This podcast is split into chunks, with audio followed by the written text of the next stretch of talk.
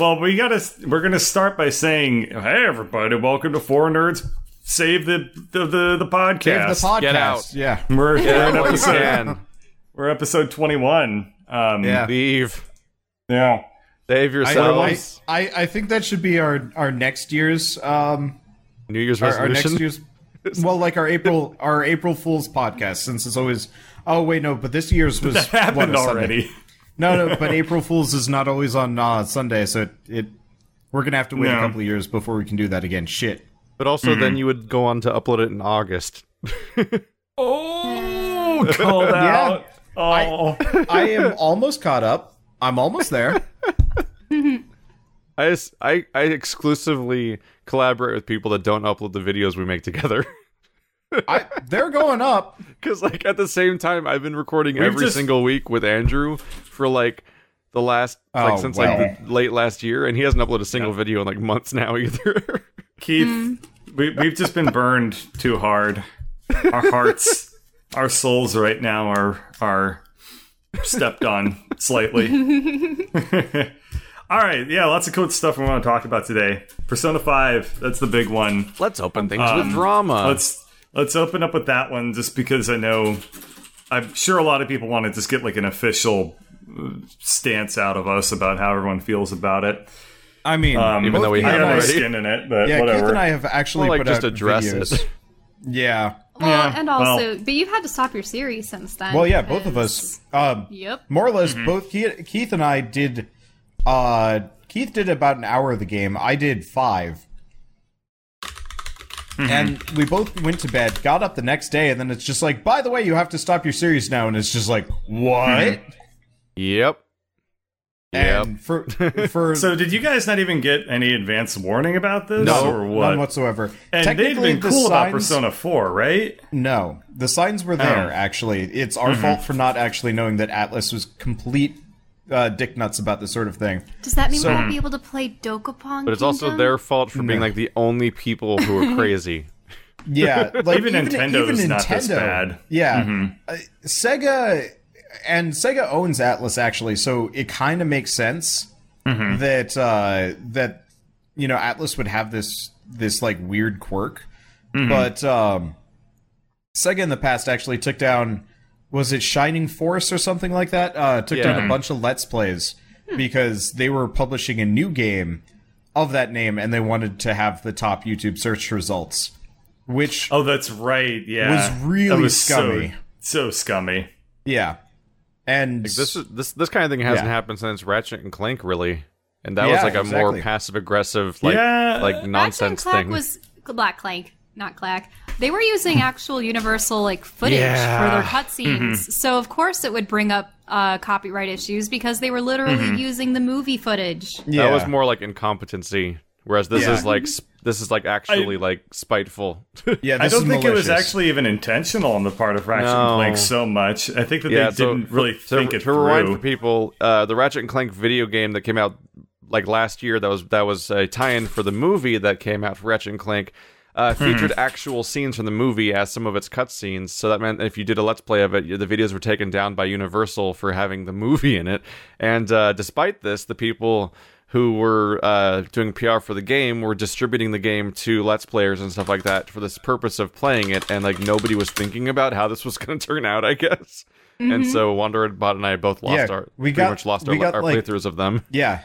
I Mm-hmm. want to say I got like nine episodes in, and then they took all of them down, and I'm like, what? So I finished the entire series and was uploading the finale, and I kept trying to re-edit the finale so it would go up. And every time it got went up, it got blocked. And then over the course of the next 24 hours, every other video in the series got blocked. And I'm like, oh, Oh cool, yeah, glad I you wasted got all my super time. screwed on it. Yeah, that's I right. still have an entire Brutal. playthrough of Ratchet and Clank on my hard drive.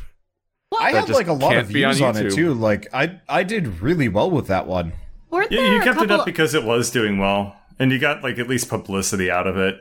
Mm. Which that was at least- you know, that- that- artists. It's really oh, it's always good to do stuff for free because it's good for your portfolio, right? Mm. That at least felt incompetent or something. But this one is straight up like Atlus putting up a letter saying like if you stream past a certain date of this game, we will take your channel down. In highly big, nasty caps lock. Oh and yeah, they got a lot of bold. caps. Roar. wait, wait, wait. They put out like an official, relatively as close as it gets to legally binding in this weird business uh, Yeah. statement that was that had all caps in it. Yeah. Yeah, there were all caps in it. This was like, this wasn't even legally binding. These were these they- were threats. Illegally those- binding would would have like us signing things like the you EULA when we or launched the game will. or something. Actually, they so were saying basically, they. If you do a Mm-hmm. series on this game, you have to stop before this, the date seven seven inside the game. But on top Mm-hmm. of that, uh, they get the the rules get weirder and weirder. Up until that point, you're supposed to not show the boss fights of the game. You're not supposed to show how any of the dungeons end. So I guess you're supposed to just arbitrarily skip forward or something with no context. You're And also, for some con- reason, you can't have videos that are 90 minutes long, yeah. even though they did already. Yeah, they they had like two hour long streams for whatever reason. Oh yeah, for their own their game own that you can't do for more than 90 minutes. I mean, is it just to take the market away from it, or Uh, what were the yeah, basically. motivations? Their logic is no, they don't want people spoiling the games for themselves. But realistically, what it probably is is the the higher ups at Atlus are like, well, people watch Let's Plays and then don't buy the game. So if we just Yeah. make sure that no Let's Plays exist of this game, Even though everybody evidence to seems to it. point the opposite way around, which is that people find out about stuff via Let's Play channels, Yeah. and that leads to them buying That's things. why I've I I can point to a lot of games I've bought from Let's Playing. Minecraft. Yeah, like I've got a designated Um, puzzle slash indie game slot that I try to keep open at all times now. Mm-hmm. And every time I start a game, it's like uh, there's a rush for everyone to go out and buy the game and play it alongside me because Yeah. they've never heard of it before. Nice. Yeah, I bought Minecraft by watching Nanners play it. I bought um, Fez by watching. ah, God, I don't remember who it was that was playing it.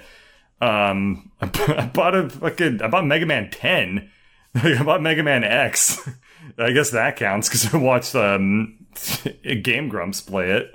I know like, I uh, purchased Mass Effect games because I was watching some Let's Plays of it. What's crazy Like, about I- the situation is it's it's like you're trying to fight the tides basically at some point. Yes. Because like Mm-hmm. You're selling this game on a console with a share button.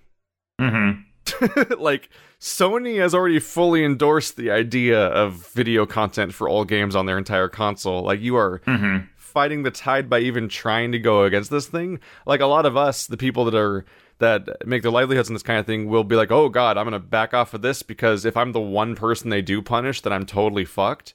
But Yeah. there are thousands of people out there that have no idea that an Atlus blog about streaming even exists that are just hitting that share button or they're not doing. I mean, uh, sharing's blocked in this game in particular, but like people that are like already recording the stuff all around the world all the time and don't even know to check a specific blog about the one company that doesn't want you to do it. So like.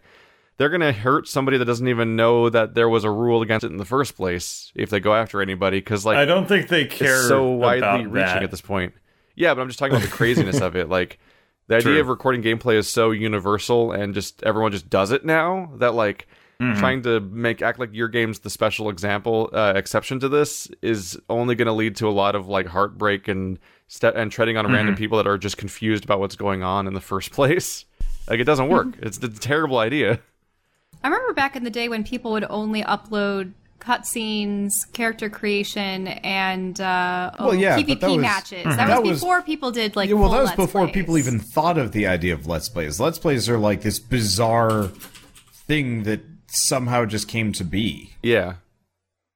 Like it's I mean, it's a weird thing where like just basically everyone's pretending they're John Madden while they're playing video games. It's not that bizarre. yeah.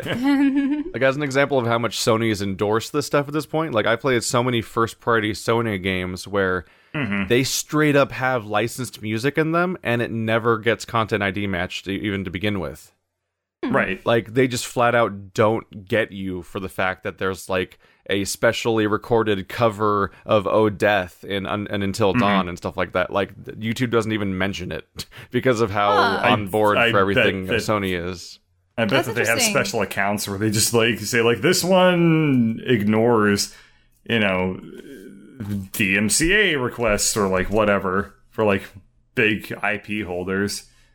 didn't wonder. Didn't you have an issue with what was it, Digimon and Final Fantasy? Oh, one of them. Well, yeah. Uh, Final Final Fantasy 15 had "Stand by Me" as the intro song, Oh, and yeah. I tried showing the like anime intro of Digimon Next Order, and that got copyright What blocked. about the Final Fantasy, like with the little chibi people? Did that have a song No. in it too? No. No, Okay. that that one was totally good. I still stand by that being actually one of the best games of last year, uh, which is hilarious. Couldn't do Um, it. Couldn't do it. Yeah, I couldn't it's do it. okay. It's okay. Couldn't. I just, I just, uh, wow, this is kind of funny. So, Wander, I just flipped over to look at, um, because I just happened to like look to my right and I saw Ladybird's monitor and I saw your new splash screen for Four Nerds Save the Universe. Yes. Um, and she's multi twitching it, so it looked like it out of the corner of my eye. It looked like I had unregistered Hypercam V2 like written on top of my stream Oh, in it's, the corner. it's because the little like four nerds save the universe yeah, bar at the bottom. It's white and black text, and I was just like, "Wait, what? It- it- I'm using OBS, not not Hypercam." Uh, www.bandicam.com. Yeah. Hey guys, welcome to Fortnite Save the Universe. I came across. I need uh, I more I got fun. an email from a small Let's Player like two months ago, and he was like, Uh-huh. "Can you check out my videos and give me some pointers?" And it it, it literally sounded like that, and it had like the They're watermark playing for. like what, like the Recommendation original one: Sonic watch or your own something. videos. Yeah, Yeah. I, I think it was the Bandicam little Water Park, and I'm just like, Yeah, oh. where it's like locked at like 15 frames per second Yeah. too, so it's like so choppy Well, and shitty looking. no, I mean, that's like the two pieces of advice to give to any starting Let's Player is one, watch your own Right. videos to see if you'd want to in the first place, and 2 mm-hmm. use OBS. Chase trends. If you're gonna, if you're gonna, if you're gonna, if you're gonna opt for free software, use learn to use open use OBS. Yep. Yerp. Yeah. So yeah, for the moment, So, yeah, uh, Juan and I both would very much like to play Persona 5 and can't. And "Yep, looks neat. Probably still a good game, despite the You other can- people that aren't the people who made the game making bad decisions about the game and probably pissing off the people who made the game on some level. Yay! Yeah. Well, that's Do you think there's a game out there called Persona Five?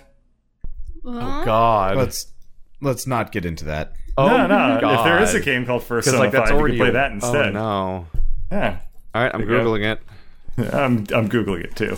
Yeah, I'm just typing that in now. I guess I got to put it in quotes, otherwise it's That just a number. Actually, you get you get what? I, I get a wik- I get WikiHow images of a guy with a the crew cut WikiHow thinking images about are lizards. amazing. no, it, it's a Oh, WikiHow it's a on wiki- how to make a furry persona. Oh my god! Okay, we're taking a about a- detour to read of- this Well, real quick. but I could definitely see a Guys, like, you crossover need to of think people about making a desert iguana, and then you got furry think about him versions in of Persona shorts. characters, among other things. I don't want to Yeah. get deeper into this topic. uh, I Aw, do. no, I can't display capture I it. My stream. Why? This guy's thinking about like what's it called, a Komodo sonas dragon, and and then other then imagining too. it wearing shorts. it's so funny, but my stream just crashed. Oh no. Oh shit! That means I'm that footage is lost both of your stream chats. because I'm not able to. Ah shit! Yeah, because if OBS crashed, then that means that I that the MP4 is going to be wrong. Did you just All fuck right. everything up? I'll have to did. draw from the archive footage. Why are It's you always really- fucking everything up? I'm not. The archives. I always like hearing the word archive. For some reason, it always brings me back to Star Wars Episode 2. Why is that a good thing? yeah, really. I- Why were you? I've never heard don't anyone know. say that fondly. I, I liked the design of the library. I liked the, the way that the librarian was dressed and how Obi Wan was trying to lead an investigation. But oh no, the data has been removed from the archives. I Except I thought it was really creepy when a child had to tell Yoda about the archives being erased. Or when It's like children Obi-Wan- were in the movies at all? Their lines were so garbage in those movies. The children just like they all the children sounded like they were other people from other languages learning to speaking English lines phonetically. like the Charlie Brown movies. Ugh. I never We have to wait, escape this what? topic too now. Yeah, The we old do. do. Charlie do. Brown movies You or the to new one? okay, let's let's rein this back into video games. So, Okay. uh, the any more thoughts on uh, Persona Five? I don't know. I had one Uh. fight in it so far. Yeah, I actually got really far into it. I played one So- fight. You press a button twice and it's over, and Yeah, then a lot of they- dialogue happens, okay. and then I wake So- up to a bad news. Let me actually talk about the game properly, seeing as you know we didn't really get the opportunity. To but do you so. can't though, because you can't talk about any spoilers. Uh, okay, so the game is actually rather. they also want good. a police podcast. Okay. Oh, jeez. I'm not going to say anything. I literally don't know of anything that I could spoil because I stopped before I got to the spoiler parts. But anyway, um, the game is actually really good. It's probably one of the better JRPGs ever played. The combat is kind of held back by the fact that it's you know old style. You know, it's very turn based and stuff, and it relies on kind of the same tropes of like exploit enemy weaknesses. And there's like a couple of things that you can do, like uh, if you hit every enemy you're up against with their weakness. Uh, you can knock them over and then recruit them and stuff like that. And that Recruit. like that's kind of cool. It, it's got a lot of like weird, weird features that uh, most other like turn-based strategy game or not, not turn-based strategy games, turn-based JRPGs don't bother with. Looking at you, uh, Cyber Sleuth. Um, but so like they do it well. The main reason why the game is good is it's like really stylish and it draws you in kind of fast because you're playing as this character who's been deeply wronged by like society and you're kind of like getting into his shoes and like realizing Everyone's that eyes are very wide set, though. yeah, whatever. Wait till you see deep. Code Style. Lyoko. Yes. Wait till you see Code Oh, Lyoko Code Lyoko. or uh, Oh. Xenoblade Chronicles X or just like a 1000000000 Uh-huh. other things. Wait, really? have- They, their faces looked okay. X did not. They had weird anime eyes Oh, on realistic faces, and it did X, odd not stuff. the yeah. original. Uh, the Code Lyoko was the first time I saw testicles on Cartoon Network. Excuse me.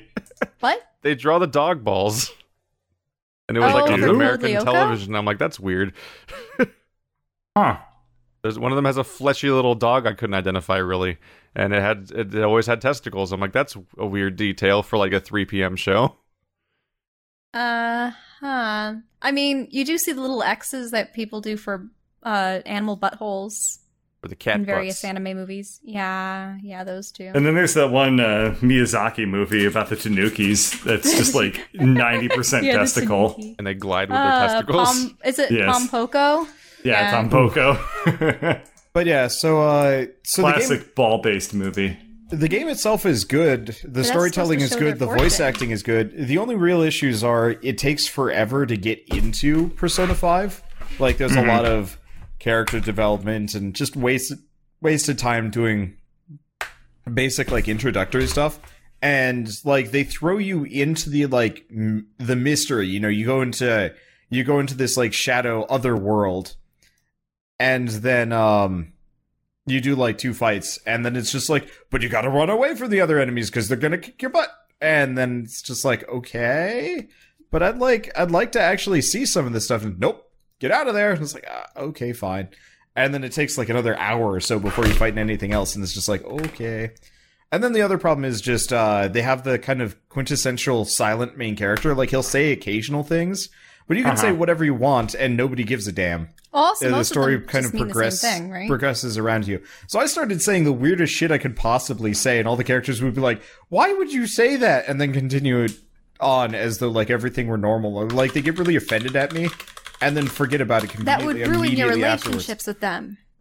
Maybe. Uh, no, no? no. You, uh, the way the relationship system works is you just have to spend time with them. Uh, as long as you spend time with people, that's it. Because Uh, no, no, no. According to Fire Emblem, you gotta blow on their faces. Oh, right. I forgot about that. Yeah. God damn it. what?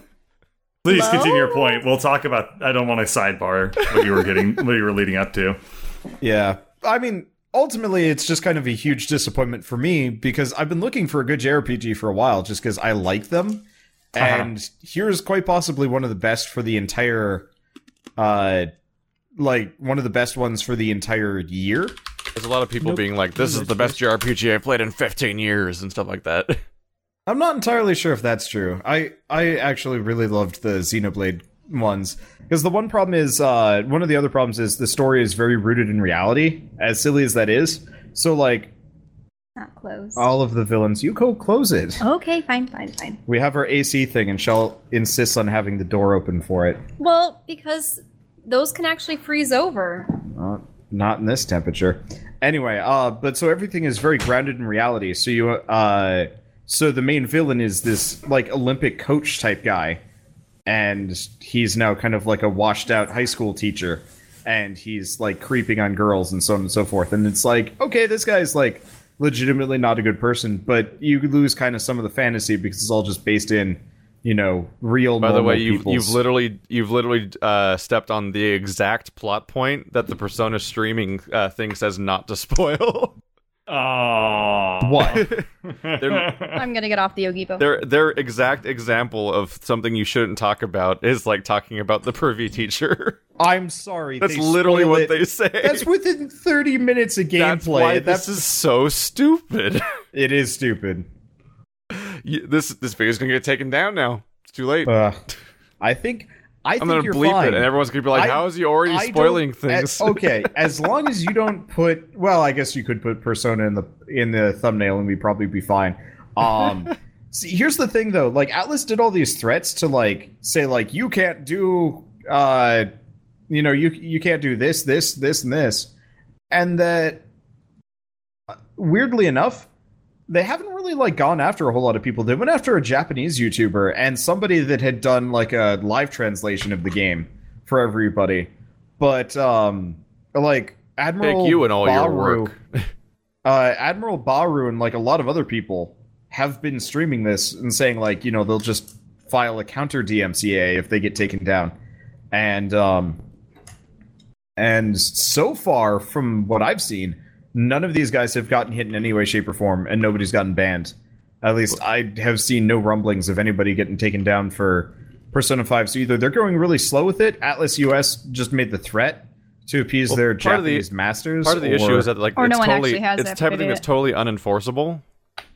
But they but they are enforcing it sometimes. Yeah. So you're totally fucked if Ah, you're so it's that completely guy. arbitrary. Yeah. Yeah.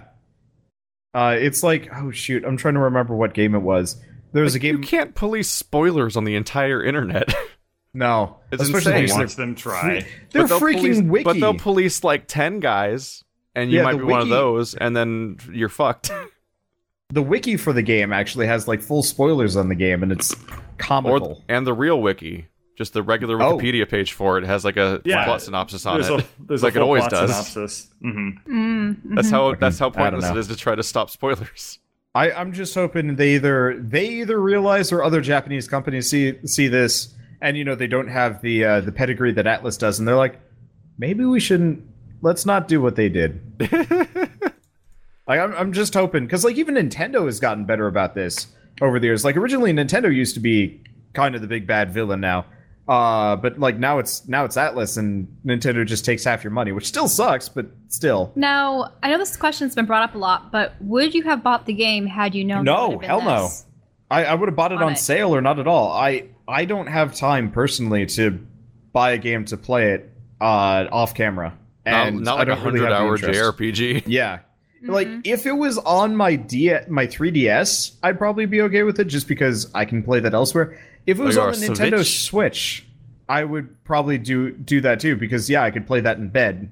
Uh, because currently all I have are you know Let's Play worthy games. By the I way, could- how crazy is that about the Switch? Like thinking It's so about the idea, like you realize, like eventually you realize, like this is a console that gets console level releases, Yes. like mainstream console releases, but also just turns into a handheld. Like suddenly, for the first time, there's a value add for a console because, like, uh. When a game comes out on PS4 and PC, for example, you're like, well, if I have a PC that runs it, then like obviously PC, and like, why would you ever get the P- the console version of one of those games for, in most cases? But like, suddenly there's an actual question of like, maybe I would get the Switch version of a game because I can just walk away with it. I've heard from a lot of people that they picked up um that they picked up their Switch to be like an accompaniment for their uh for their PC because you know very rarely do you get co- crossover titles between uh between you know PC and That's But it's definitely not what like you can with the Wii transfer U your for data, a while can you? there. uh no what do you mean transfer data I thought you were just saying that, like, by accompaniment, do you mean that they try playing the same game on both? It, uh, it's kind of like what I, I had with the PlayStation 4, since there's not so many crossover games and there's a bunch of JRPGs, I can pick up the PS4 and the PC and not feel like I've kind of wasted it. Oh, Whereas I see what you mean. I, I, thought haven't. that you meant that. I, I bought my Xbox One for my birthday, and I haven't done anything with it because it's kind of a pointless system. I'm, that's kind of probably a Yeah, oh my issue- no. my issue My, with my Xbox, Xbox One is where all my Rock Band DLC lives. yeah, but like my problem is I literally have nothing to do with uh with my Xbox. Like there was like for Halo games. Yeah, and I'm I'm totally down for playing Halo whenever uh you guys are up for it.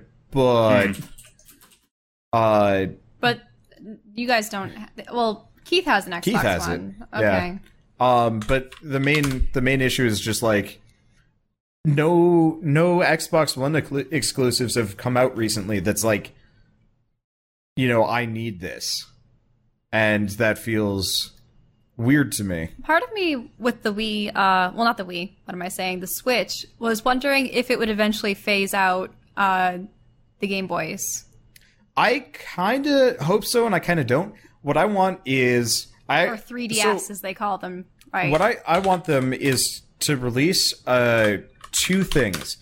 Uh, the Switch, uh, I guess the static Switch, the one that always stays docked and looks, you know, has higher power. And then the Game Boy version of the Switch, which is literally just, you know, standard Game Boy size and still plays Switch Switch games, and but you know, like low quality and stuff like that. And so instead of having the 3DS and the console, you just have the Nintendo, and you can just play from anywhere. The Nintendo Nintendo. dude, I would I would buy a, a, the Nintendo Nintendo if it came with the entire like potential lineup for the next four years. and then its sequel, I would Nintendo. buy the Nintendo Nintendo if it brought came with a lineup of the past twenty years. Yeah, oh, Just like well, a super virtual console. It just comes with not- it. All they're not so would want. great at delivering on that though, which sucks. Uh, yeah, but I I want one where they just like uh, from the bottom of their hearts, just as like like it comes with all the games. Is like you can play all the Mario's from the past. You probably can't play any Rockstar games because they'd be like, oh no, licensing. But anyway, But yeah, I I oh, I I, yeah, I absolutely hate it when older games are practically inaccessible because there's no uh, version of them available via PC or. it's really frustrating to try and buy things legally and have it be more difficult than pirating. Yes. It's like I want to watch, I want to buy a DVD of Evangelion or something like that. It's like, yeah, oh yeah, it's like seventy bucks happen. now. I, this is going to feed into Shell's uh, rigmarole, but if I wanted Mm-hmm. to get the Myst games, it would be easier for me to pirate them than to buy them Yes. anywhere past Riven. right. Yeah, they're like We- those. That middle my father series is has just them at home. If you want, I can like bring back the tangible discs. He's not going to play Mm-hmm. But them anytime even past that, I don't have a disk drive. Yeah, I don't have a CD pl- drive. I haven't had a CD drive in ages. Well, some or of a them do DVD require drive. DVD drives. I know the later games But, require like, DVD drives. You could also just have a computer, or like you could just have a digital download on Steam that has the thing. The problem is, aren't the other ones via Ubisoft? Yeah. yeah, Hmm. that's what makes it difficult. you hit the nail on the head with that statement. Speaking of, actually, uh, seeing as we're on controversies, So I did should you guys? bring my laptop back because it has a CD yes, drive. probably. Uh, did you guys hear about the Ubisoft uh, controversy with For Honor at all?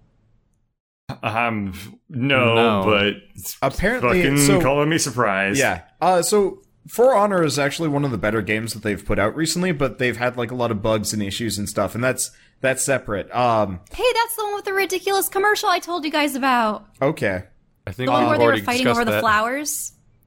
okay. yeah.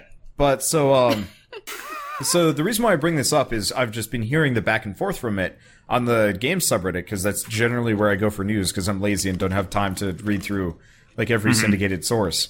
Uh so the the issue with For Honor that I've heard that like people are super angry about apart from balance and, you know, stability issues Servers. is it would take you I think it was like 7 it was 700 or more hours to unlock everything in the game.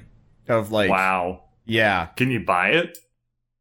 uh, Of for a couple hundred for a couple hundred bucks, you can buy it. Yeah, Oh my god. Wait, people can purchase aspects of the game? Yeah, you Yeah, can buy so- you can buy the unlockable content. Yeah. So you get like Um. uh, different accessories and like visual stuff. So it'd be like if someone just threw a bunch of money into League of Legends to get all the skins and stuff. Though you could build up IP for it. Yeah, but it's actually fairly reasonable to unlock all that stuff, but also there's not a requirement to get the cosmetics, whereas like in this one, s- some of these things are like new swords and stuff that you actually use. Oh, so it's a pay to win. Ish. It's a pay No. to have a more interesting um hmm a, It's a basically kind of like experience. League of Legends or something. Yeah, Pay to do twenty percent more damage before your fri your person you're fighting disconnects anyway. Yeah. Game does Yeah, not seem so- to be in a great state. There's so many Oh, people can problems with that disconnect game. mid battle. yeah, because the entire the, the game doesn't have dedicated servers. Um, Oh uh, yeah. all of the online play is uh, peer-to-peer. So, well, I I think it's peer-to-peer, but the point is like um, there's no central servers, there's no master servers. So when you start a game, somebody's basically declared the host, and they're they can like cheat, they can they can do whatever the hell they want. And uh, they can like disconnect you, and, um, And if- well, if their big thing internet's is if really Would that instantly grant the- them victory or something? yeah, The- of course. The big thing is that if people leave, the game pauses for a while and then migrates Yeah. host over and over again, It's- and then often leads it's to like an RTS of people leaving because then the game's not fun with messed up teams anyway. So that's very interesting because um, that's usually something that's only required in uh, real time strategy games. Like if somebody disconnects from StarCraft, for example, it has to shuffle around who the host is because they use what's called a lockstep uh, model for their multiplayer. Um, which I wonder, I don't think For Honor uses um like a lockstep model. I don't think you can lockstep real time action games really. I don't think you can like not not a, not inhabit. You can't lockstep. No, you gotta do Call of Duty cohesive. style like lag compensation where nothing quite actually makes sense and it's all kind of unfair. Yeah, yeah. Well, we, just like make perfect compromises designed to make everyone a little bit salty. God, online shooters were probably how it broken for me once I saw like the evidence of like how people can run around the corner and shoot you before they show up on your screen. Like, and Yes. that, that's just normal part of how shooters work online. I'm like, oh, cool. So I'm never playing those. I mean, speed of light's the speed of light. You got to live with it, I guess. just it's not great. It's not great. The what I have heard fixes for Honor a bit is that the one to like the peer to peer for uh one on one is supposed to be just fine generally, and uh, apparently if you're playing the proper one on one mode, that's like the duel mode. I think all of that unlockable stuff's also disabled or something. So Oh, okay. like every there's a way to reviewer and every opinion piece and everything I've ever been exposed to about Mhm. this game is about how the team stuff is garbage anyway, and the one-on-one is like where all the depth is. So knowing that it has good connection and has all You that shit disabled anyway means that like if you're playing the best mode, that's probably you're probably doing great anyway. You can't sell a game that's purely just one-on-one duels, though. Like, I wouldn't buy that. It doesn't I mean, sound sh- fun that- at as all. shown by the fact that uh, everyone I've ever heard talk about this game talks about that being the best mode, and no one plays it. Everyone's the playing best like part of the team game is the part that nobody plays. The only Not way a selling is- point. The only way that is reasonable in my mind is if it's Nidhogg, but with better net netcode. I mean, that's exactly what it sounds like. Is like a Yeah. really like mind gamey head like crazy thing of everyone faking each other out and going for it. And oh my god, like it's really desperate and intense. Like that's exactly what For Honor one on one sounds like. The problem is just Reminds people me of- inherently want to do Did they stuff. ever fix their netcode in The team stuff's had a No, they did. nightmare. Their their solution The game's to like Nidhogg, what three years old, and they haven't Yeah. fixed that. their solution is to make Nidhogg 2, which looks really good. So Yeah. Honestly, That's honestly not a bad solution. yeah, I, I don't mind. Uh, so I've been looking at Nidhogg too. Their um the background work that they're putting into it now is ridiculous. Like they look absolutely gorgeous. And, That's good because the first Nidhogg made me want to die. It was so ugly, in my opinion. Yeah, opinion. and so the hope the hope is they get it right the second time around, which I can t- totally Mm-hmm. be fine with. And Oh wow, Nidhogg two looks so much better. I know and Nidhogg one looks like uh, So- your Atari glitched out. the thing with um The thing with uh Nidhogg is they didn't know it was going to be good. True. They they they didn't know people were going to want to play it. They're just like, "All right, let's um let's just make this game." And then the internet found it. They're like, "Oh."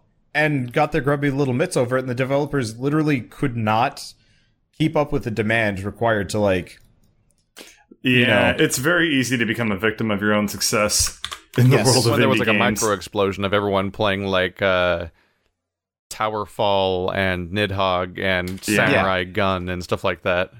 Yeah, Samurai Gun. Uh, most so many recently, it was like that now. Overcooked. Yeah, uh, Crawl. Crawl was one. Crawl was that, amazing. What's that one where ever where you're uh you're you're playing as shadows and you can blend Crawl. in with the background? Oh no, that's not Crawl. Uh, I don't know is that, one actually. There's one where the background is one color or the other color, and your characters can blend in with different parts of the level to become invisible, and you're trying to find each other and fake each other out and stuff uh, while you're fighting Huh. in the 2D space. It almost sounds like Screencheat, but I know that's not what you're thinking. Green There's Sheet's actually a almost like billion a of those. almost like a 3D part of the genre in a weird way too. Because Yeah, it is. there's actually like twelve of those Or now. Duck There's one with ninjas. There's Invisigun heroes. There's like a bunch of them. It's Is weird. it called Duck Game? No, Not the the Duck, no, Game- no Duck I mean like Game I mean is- like another game in the genre. Is that, Yeah. is that what's called? Hmm. Speaking of Duck Game, is really fun. We should maybe play it someday. Yeah. Duck game? Does it involve ducks? Bird, did you play you- Duck Game with me at all or no? No, because um, we. I I now know why Keith is laughing. Um, Well, well, delayed really, reaction. Is, is that is that the It's title about or am ducks. I?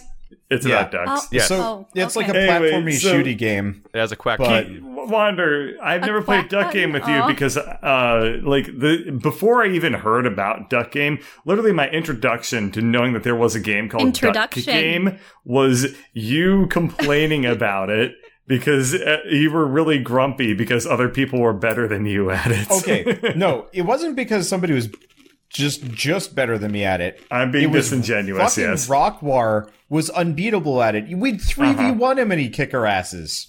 It was like beyond. It was beyond the point of like enjoyable how little I got to play that game. He was indestructible. because indestructible. Rockwar would just kill me, and I'd be like, I'd spawn in, I'd like grab a gun, and I'd already be dead because No, Rockwar somehow already. like just gimped me to death, and I'm just like, I, all right, I, um, okay, bye. So yeah, that was my introduction to Duck Game. So Yeah. to hear you now saying like Duck Game's fun, we should play it. No, I'm like, I want to that's play Duck Game with I guess people that enough- aren't Rockwar.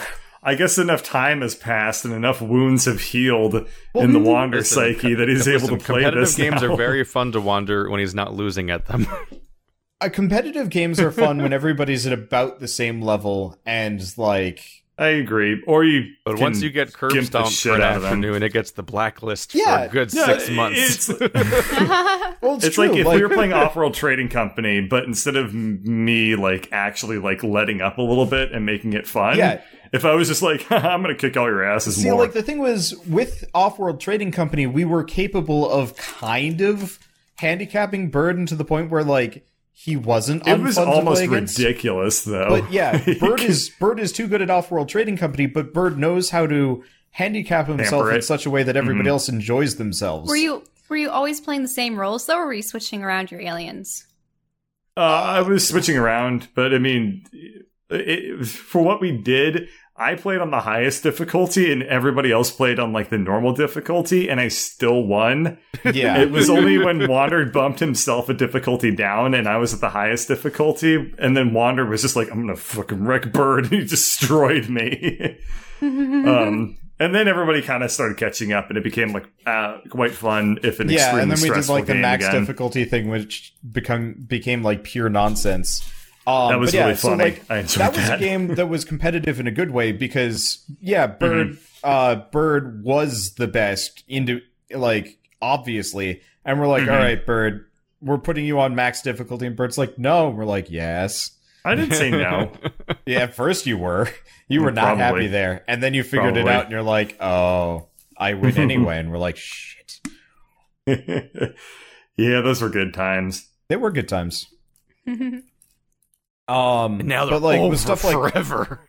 with stuff like Duck Game, you can't actually um you can't actually uh like handicap, Handicap people very well. players? That's what happens? weird. Yeah, what happens instead? Like I don't even remember if there was a handicap option. Uh, what happens instead is like you can kind of try and shuffle the teams around. It's like um doing Counter Strike at LANs. You have that like one guy that's really good, and then Mhm. everybody else that's just a casual. And it's like, how do you They're balance like, I can teams headshot everybody with every gun. I had gun. that exact experience. I have it ruined. It ruined an all night LAN party birthday party that I threw. and It's just like, all right, well, yeah, I had a land this. where not only was one person way too good at Counter Strike, uh, but they were also using like custom uh, custom Macros skins to make it so they can see the enemies Oh. better. Oh, Like so they were straight up good and cheating. yeah. What a dick. Meanwhile, Wait, he Wonder- knew full well that we were all literally downloading his copy if he had the whole Steam sharing Counter Strike thing. So like none of us even knew what we were oh. doing. And he's like, "I'm Yep. going to crush you all." There's always that person, and they never Yep. think they're in the wrong, and they never want like self analyze at all. It's weird. Yeah, I was gonna ask if one of those birthday parties was the one where everyone decided just to play different games without you, and you Yes. were the birthday boy. yes, that was the same LAN party. The After a certain, well, so what happened is I had other games lined up, and they're like, "Nope, we want to play uh, Counter Strike," and I'm like, "All right," but this is you know back it's something that you didn't play. This was like in the early days of FiOS, so like I didn't play this game Mm-hmm. to begin with, so I didn't have it downloaded. So I finally um I, I finally like sat down and I was like, okay, let's uh uh you know, okay, let's let's download this game seeing as, you know, this is uh this is what everybody's going to be playing without me cuz they sat down, they put their computers down, they're like, "No, we're playing this." We don't care Mhm. that you have Halo, we don't care that you have whatever. It's just uh, and this was your birthday. yes. The worst friends growing up. They were awful. All your stories about your your childhood are just just depressing. yes. Damn. that's a s- that's a I had the weird experience of having people crash my birthday party that I didn't know that I didn't know, and they didn't know me, and nobody knew Go why they were there. And I'm like, "What's going on? Wait, what? These people are in my house." Hmm. what?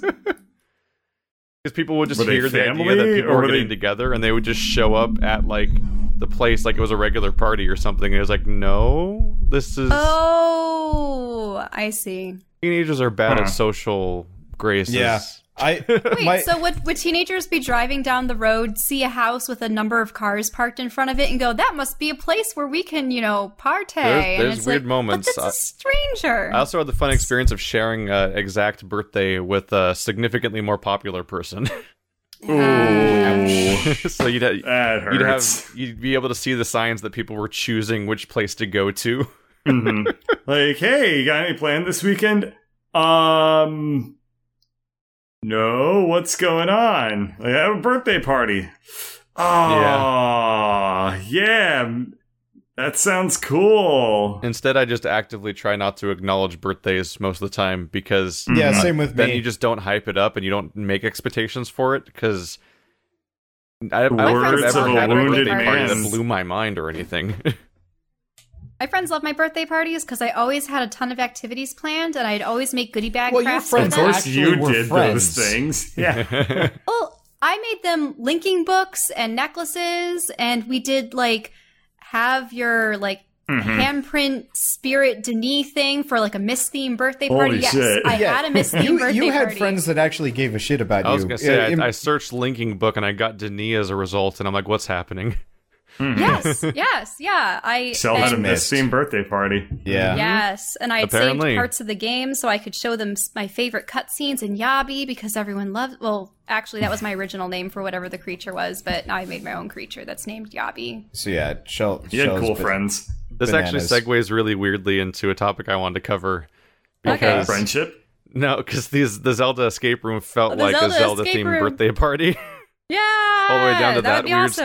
stuff. All the way down to like they had a projector set up that had dead pixels that was showing Ocarina of Time cutscenes.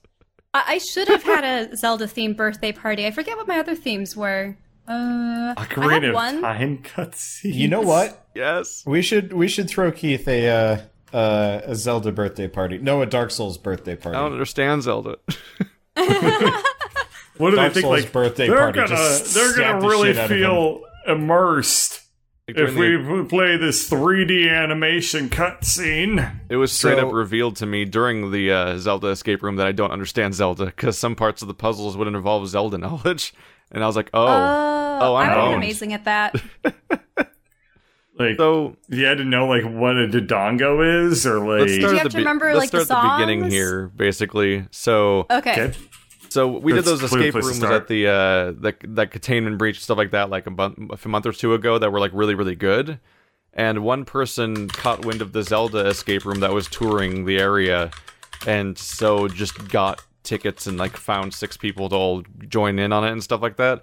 So Andrew and I this led to me me and Andrew commuting to San Francisco, which is already a mistake to go to San Francisco for any Yep. reason, really. Uh oh. I remember you bringing me f- for that. That would. Yeah. So what should have been a short drive was like hours of driving through traffic and one-way roads and driving the wrong way down one-way roads and trying to figure out how parking structures work and where they're hiding them underground and stuff Oh, like that. no. All to go Uh-huh. to this escape room where when you get to it, it's it was on the third floor of some building that they were clearly like just renting out this one room. And Mm. it was really weird because every other escape room I've been to, especially the good ones, were like you get lo- you get put into a small like square shaped room and if you're at the good ones it's full of like atmosphere and all these weird little details and physical things and like stuff you're supposed to interact with. This place Oh, is you like mean a like the big hard ice or cardboard whatever they call it?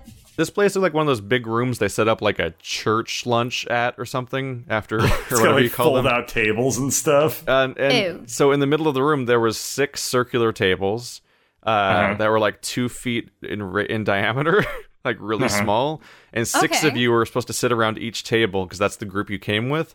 And yeah, there was Mm-hmm. multiple simultaneous groups doing this puzzles independently of each other simultaneously. So there's no atmosphere at all. There's no atmosphere. There's like stalls that are like set up like they're kind of decorated and stuff along the wall, and it's like that's the Zora one, and that's the Go Rock People one, and that's the Kakariko one, and there's like each one has one NPC cosplayer standing in front of them, and you're supposed to bring them stuff at certain points over the course of the puzzle.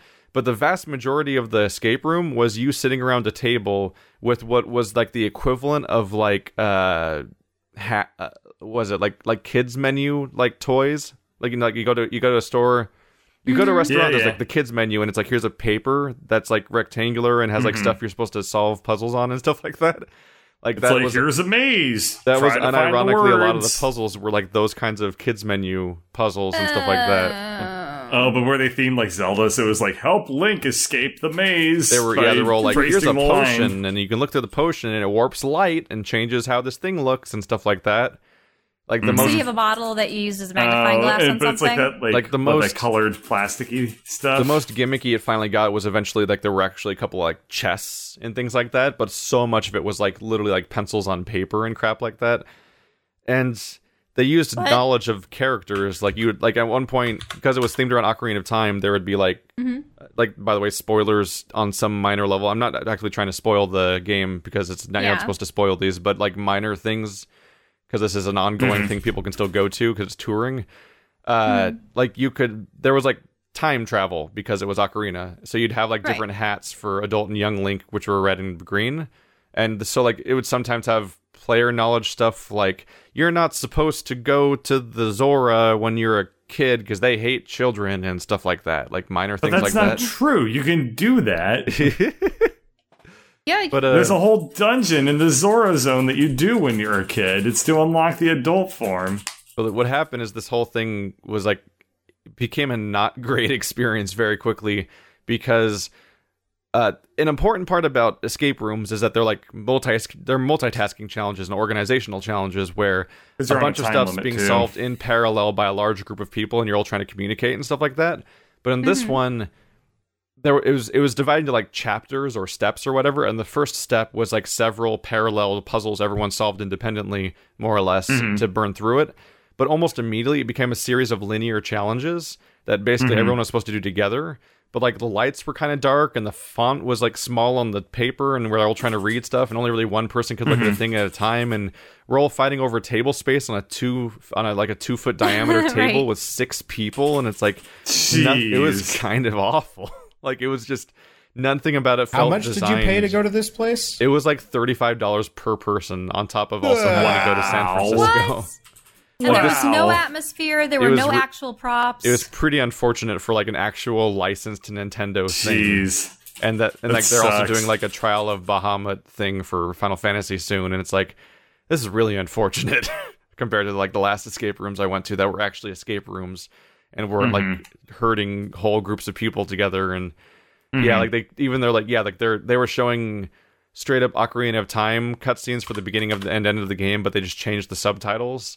But they're Mm. doing it on a projector with with dead pixels, and like everything was like really awkward, and zero of the like, groups solved the puzzle. It's you. You're the hero of time, Keith. There was like six groups there, and none of them finished it.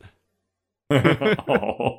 Wait, all at the same time? Yes, all at the same time in the same room at their own tables. That's how like off like awkward and, and cheap this whole thing Oh, right, felt. right. You- God. You, explained that initially. That's just so It's weird. like Yeah. the laser tag place I went to once with those like uh fake folding walls that they just rolled Mm-hmm. out. Wait, so I mean, part of me wonders if they just didn't have the budget for something like this because I mean, other escape rooms can use uh, antiques, sure- they're found sure willing to objects, charge more than anyone interesting else. things, and they can just put that in an, an well, the Nintendo you know, license probably costs a shit ton of money. Could Yeah. be. It was uh it was largely unimpressive. It had a couple inspired puzzles and but largely suffered from its format and so on and wasn't But they were all on just wasn't going great. A lot of them were on paper and like had You just- stickers and things Mm-hmm. like that and it was not and there was just no table space for this stuff. Like one of the things was like taking a bunch of tiles and laying them out in a specific order and like doing that took Mm-hmm. up like the entire table and nobody else could do anything and like it was all it was really really unfortunate. You know, this kind of reminds me of something I did actually a couple of weeks ago. Um, it was actually done through Amazon, and it was uh, made by employees for employees. So every year they do um, a big convention on security stuff, and uh, I don't know if they do this every year or not, but this year they had um, this interesting Jeopardy style uh, challenge that anyone in the company could like uh, sign up for. And it was just a bunch of problems of various difficulties and under various categories, and there were like 30 of them in total. Um, and they were all on computer uh, security. They were, e- each of them was like this puzzle on computer security, and they were really detailed. Like one of them was um, we had to install a packet sniffer on um, a remote connection to like capture uh, incoming and outgoing traffic from this one computer and then uh, take the packets crack them open and like get people's passwords and stuff like that. Uh, yeah well i mean this was obviously simulated. We didn't actually get like random I know people's that, passwords. but like, how easy is it for so you people to acquire stuff like that? Well apparently it's really easy because i could do it What they didn't tell you is that uh, this was like an Ender's Game scenario. oh yeah they were training their hacker army well no, you were just literally doing it. you were actually. they just yeah, pretended I, I it guess was that fake. is Ender's Ender's game, right? yeah, so that was like that was actually really fun. Um, and like there was this one really cool challenge where uh, they built this fake blog, and what we had to do was we had to um, go through this guy's um, blog entries and try to guess like what the answers to his um, security questions on uh, his bank account were. So it'd be things like to recover your password, what was your mother's maiden name? And we had oh to yeah, go through I his never liked blog. that one because it's too easy to find. Yeah. So that was the point they were trying to build up. So it was like it, we were able to find like really obscure questions, like what was like the house you were born on, or like what was like the, the name of the street, where you were born on, or whatever. Super dangerous because And- of how easy a lot of it is yeah. to find on social media. Yeah, I know a lot of them And are then- like, "What's the model of your first car?" or Yeah. "What was this?" And that's So what we information did- people could sniff for. what we did was we looked at the photograph section on this guy this fake blog and we found like a picture they put up when they were a little kid and you could see like their like a street sign in the background and you had to like zoom in on it and then you were like they lived on like McDonald Street. So you pumped that in and then you got their password. Or like what was their first car? And you get a picture of them standing next to their car that like one of their friends posted and then you like try that one and then you get in.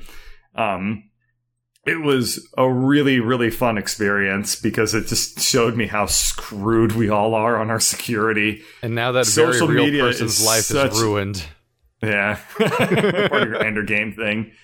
I know that there are a couple of things that no one will ever know, and those are the ones. What I the what are for. those? Keith, uh, not Keith. What, I'm what not gonna Shell? say. I'm not Oh. gonna say. For me, what I Damn. hate, I hate when my security questions are like, "What's your favorite?" and then it's like a thing that you don't have favorites for.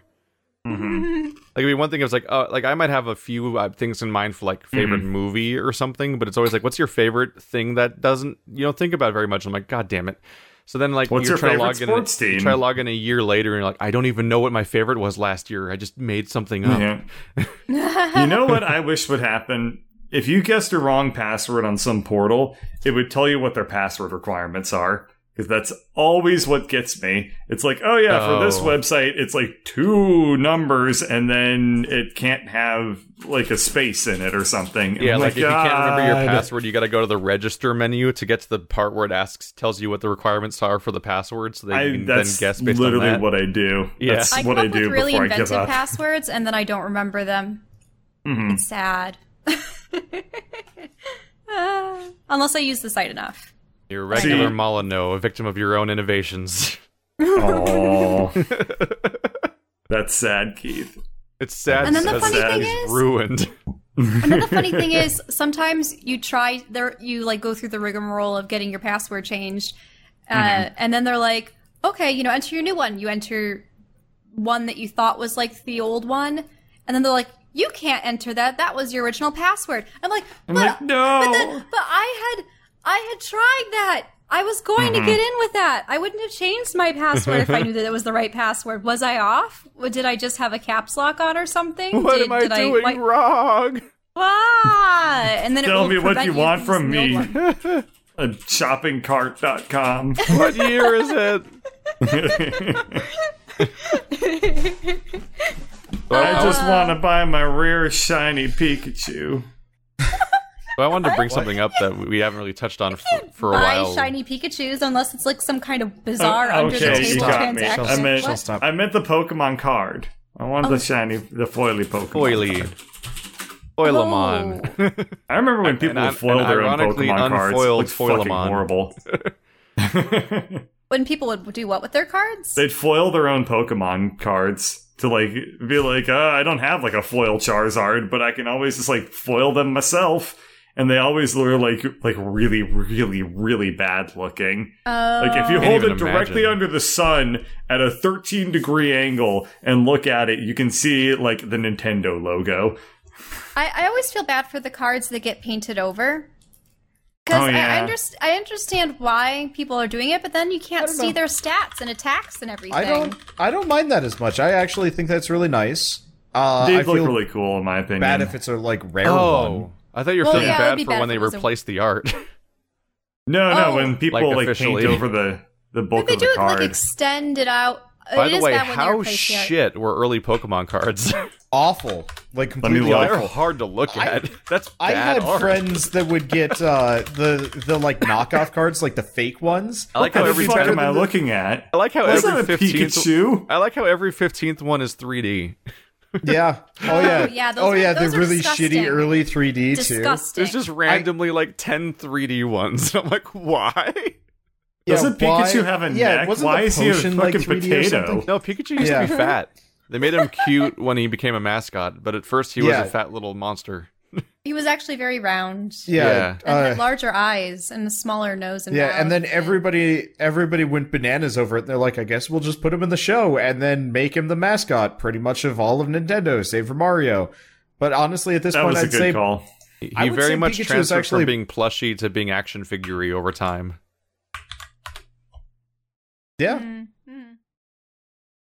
Dude. All the uh like weird Pokemon paraphernalia through the years. Did you guys ever get like any of the weird shit or no? Nope. Not really. No. I, I think I've already told the story about I my had those grandparents Pokeballs with the and the gold drawing cards in for them. piggy banks. hmm My I did uh, not get the piggy bank. my I aunt wanted. would buy Pokemon stuff, so oh, I had like the 30 3D different. Pikachu. Yep. Oh, that- like, do people why does remember he those? need to shave? What? He's got a fucking five o'clock shadow. What? Here, Do people me- remember the gold Pokemon cards that were like inside of Pokeballs display things? Oh, yeah. I have some. Yeah, I have one of those. Yeah, I had a few. Those are of- I had like a set of those at one point. Think I Here, have this link is and weird. You gotta- Except they've tarnished. You have to take care of them. Nah, they're cheap Which is- garbage that never mattered. And eh, That's Yeah. the secret. I mean, they're it. they're still worth like twenty five plus dollars because they're in The like crazy people. Yeah, the Pokeballs were Like of actually Beanie really nice size though. So actually, I think people prefer them more for the case, the Pokeball case, than they do for the card itself. Even though it had legs, It did have legs, but you could sand those off. It was plastic. that's not worth the effort. Yeah, really. You're- so, Wander, what's the uh, It's like the Inspector Gadget collectibles. Like it's too much work. Hmm. People are putting too much into like what's bur- what's basically a Yeah. Burger King Happy Meal. What's the dumbest, like weirdest thing you think of when you think of like odd Pokemon tie-in crap? Mm, Is you wouldn't you wouldn't have brought it up unless you had something to think like. Oh, uh, my angle mom condom. would buy like all sorts of stuff. Ew. Oh, actually, no. Okay, hold on. Two things. So my mom would buy all sorts of Pokemon paraphernalia because it was like the only thing she knew of that was like remotely cool. Because she was a teacher at, at the time, and oh, my kids um, love this, so yeah, it must be cool. yeah, all the students. So I uh, and she'd like offload the less desirable stuff. So Meowth. Uh, no, like the fucked up Snorlax pillow, where like his face is wrong. That was fun. Okay. Um. Yeah. Uh, what else was there? There was just a lot of like kind of weird paraphernalia that she'd send me. We had like, uh, I'm gonna say there were knockoff pillows or something like that. I have a Tangela top, like one that you spin on the table. oh, I thought you meant. I like, thought you meant a shirt, and I was like, um, No, no, that sounds no. it- interesting. it's it spins on a tabletop. I think Oh, they also okay. had one for Jigglypuff, but it was made out of an inferior plastic. Um, but yeah. Oh. So when I was uh, when I was in uh California, we went down to Mexico, uh, for a little bit. Uh, Tijuana. Keith, have you ever crossed the border and like seen the like random stuff they'd sell? I've walked across the border once, and I've flown across the border once. Okay, but you re- you really haven't like been around Tijuana that much. I don't think so. Okay, so um, when we were there, Tijuana had like uh, they they had started picked. I assume they were picking up all the Chinese knockoff stuff Oh, yeah. because you know that was all the rage. So let's uh Chinese knockoffs are interesting because they're sometimes painted completely different color schemes, yeah but they use the original models because they have access to the molds. pretty Hmm. much. So uh, uh, the ones I remember were like Pikachu's that were like actually corpulent, like because they were so round and stuff, and their face looked wrong. Like it looked like somebody had gone into the Spore Creature Creator and had made a bunch of Pokemon using kind of like their half knowledge of it, and then started selling them for like two bucks in Tijuana. It's It like was, that, that um, horrifying off-brandness, like when someone's like, "I made this other person in this fighting game," and it's like, "Ah, yeah, exactly. and it was disturbing to look at. hmm I remember once walking into one of those, uh, like a Big Lots or something, with my mom, and I noticed in the action figure section there was uh, back in Beast Wars Transformers, they had a Transmetal series of action figures, really articulated, beautifully done, beautifully done. Uh, Mhm. The Megatron that I have is probably worth a ton now. If it weren't, you know, if it didn't have like a broken wing on one side or whatever. But, It'd be know, worth a lot if it weren't destroyed. hey, it wasn't destroyed. I, I could actually fix parts of it. My brother, I think, probably tore it or something. But Mhm. uh, just like the it has scales running down the back of the neck, and the the neck is flexible, and they the, they actually work like plating. So when you bend the neck, all of the plates like li- it's just it's gorgeous. But in any case, Mhm. they had one of those, but it was blue and clearly a Chinese knockoff at Big Lots. And the caveat was it was perpetually in robot form. You couldn't make it into a dragon again. Or maybe it was the opposite. I forget. But obviously I didn't pick it up, but it was just like, wow, you know, I haven't seen that model in 10 years. How are they re-releasing this? But yeah, interesting.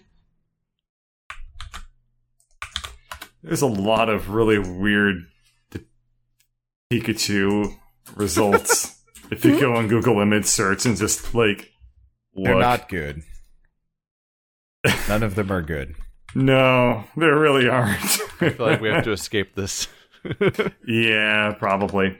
Hey, questions? Do we have any fan questions? Oh So, yeah, I actually have, questions. I have a few things I wanted to bring up. Okay. Like okay. So I've progressed in the game Nioh by a pretty Oh. big margin now. The the uh, samurai like Hmm. Souls like game, and uh, that game is really a really weird product. Like its campaign is really weirdly structured. Where like at at the beginning you get like a, a you get you get this progression where like the first mission's like a whole bunch of humanoid enemies, and then uh, suddenly they start sprinkling in a few monsters here and there. Like oh wow escalation, and then like by the third mission like a ton of people are monsters all the time what gets really weird is that it's like a 20 mission game and i think by mission 5 you've seen almost every single monster variant of the entire game hmm. Yeah. I was actually um really grumpy about that. Like I got to man, I don't even remember what section I was on. Um and I was just like, wait, am I just not gonna fight any other new enemies this entire game? and it very, very quickly became obvious that yeah. That was- yeah if, if you played the alpha beta and and last chance trial stuff like you actually have already faced every enemy in the entire game except maybe the slime no the Uh, slime yeah. was Wait. also in the last chance trial in the river so no Oh Is yeah. there a single oh, yeah, new enemy right. I think every that enemy mission was was like really late in the game too, though, if I remember right. what's late in the game uh that that specific like mission was like a late in the game type thing. Oh, yeah, Hmm. yeah, the the with the the uh og- the ogress. Yeah. Yeah, it's like region four or something like that. Like, oh wow, this everything else was in like the first region. That one's like really weirdly delayed. It's like a it was like hanging over my head for the longest part of the playthrough while I was going for it. But like, it's gotten really weird because the game just feels so stretched and padded in a way that I don't think really benefits it in any real way. Because like, hmm. it, it can't. It's hard to say it's even for the story's sake because the story is so barely there in a weird way. But like, it after the first few levels, it quickly devolves into every single level you play is like a series of blobs you walk through and you fight the same enemies over and over again, slightly rearranged but never in interesting ways. Like a Dark Souls game will use the same enemies sometimes, but rearrange them in a really specific scenario where you have a new conundrum you've got to deal with now because this guy's in this specific spot, and like that actually the level design mm-hmm. mixed with the enemies creates a new scenario despite the reused enemies. But in this game, every level is just a series of hallways, more or less, and you just walk into the Oh. room, and the room just has a few enemies in it, and they attack you like always. And to the point where I'm just devising like my go-to method for instantly dispatching most enemies at this point, and I just do it over and over again for the whole playthrough because of how disposable they all are. Mm-hmm. And like people, so, so it's weird because like I, I keep criticizing the level design because of how bland it's getting. Like I think actually like Yossi had a nice quote where he compared, like he said that you could faithfully recreate the snow level of this game in like the Quake level creator or something because of how not great the stuff is. Like it feels mm-hmm. like I'm playing a Dynasty Warriors game where when you go through the hall, like the, it's just a flat area and mm-hmm. it's it's made Yeah. into a hallway shape because you're outside, but left and right, like mm-hmm. to your left and right are like slopes of land you can't walk up. That's like the majority of the levels in this game are just vague outdoor environments where you can't go certain ways because there's slopes that make it the outside of the the boundary of the level, and you just wander around until you get to the boss, which is the only new piece of content in the entire level. It's really How's this game getting like nines and I tens? then don't know. It's What's it's even got weirder- a Metacritic of 88, which is pretty damn I, I good. think part of it is the game itself. Like the gameplay is kind of good, in my It opinion. plays Like I decently. liked, I liked the combat. The mechanics were interesting. But like, if you were to switch it to be be like a PvP fighter and sell it for like half the price, I'd actually say it would be Mm-hmm. amazing. But instead, they had it's a very definitively like PVE game. People seem to be fond of the characters or the character design. Like, is that at least good? Or Eh, It's fine. It's mean- it's stereotypical stuff. Like it's it's such well established art direction of like just how you make Japanese figures in games and anime and stuff. Like Mm, it's such So it's just tra- a lot of recycling. yeah. It's like it's like modeling a George Washington in your game at some point. Like, what's he gonna look like? Oh, like George Washington. Great. Yeah, George like they've had the Washington. concept art for these specific like enemies for centuries. Yeah. You've Well, seen paintings because of these characters what, and stuff like that. And do they have like Kodama and Kitsune? Oh yeah, and they have all Yep. of those. Get, and you collect Kodama, and they're everywhere. Kodama. Yeah, oh. it's a it's a weird. But what, what gets really really uh, uh, what really started to seal the deal and how awkward things are getting is that the game starts to pull a Destiny. Because infamously, we've gone over the idea before, I think, where Destiny put out DLC at one point, and every single DLC mission was just playing the existing Destiny missions, but you would start at the end of the mission and play towards the beginning of the mission. They would What? use the same Yeah. level and put it backwards.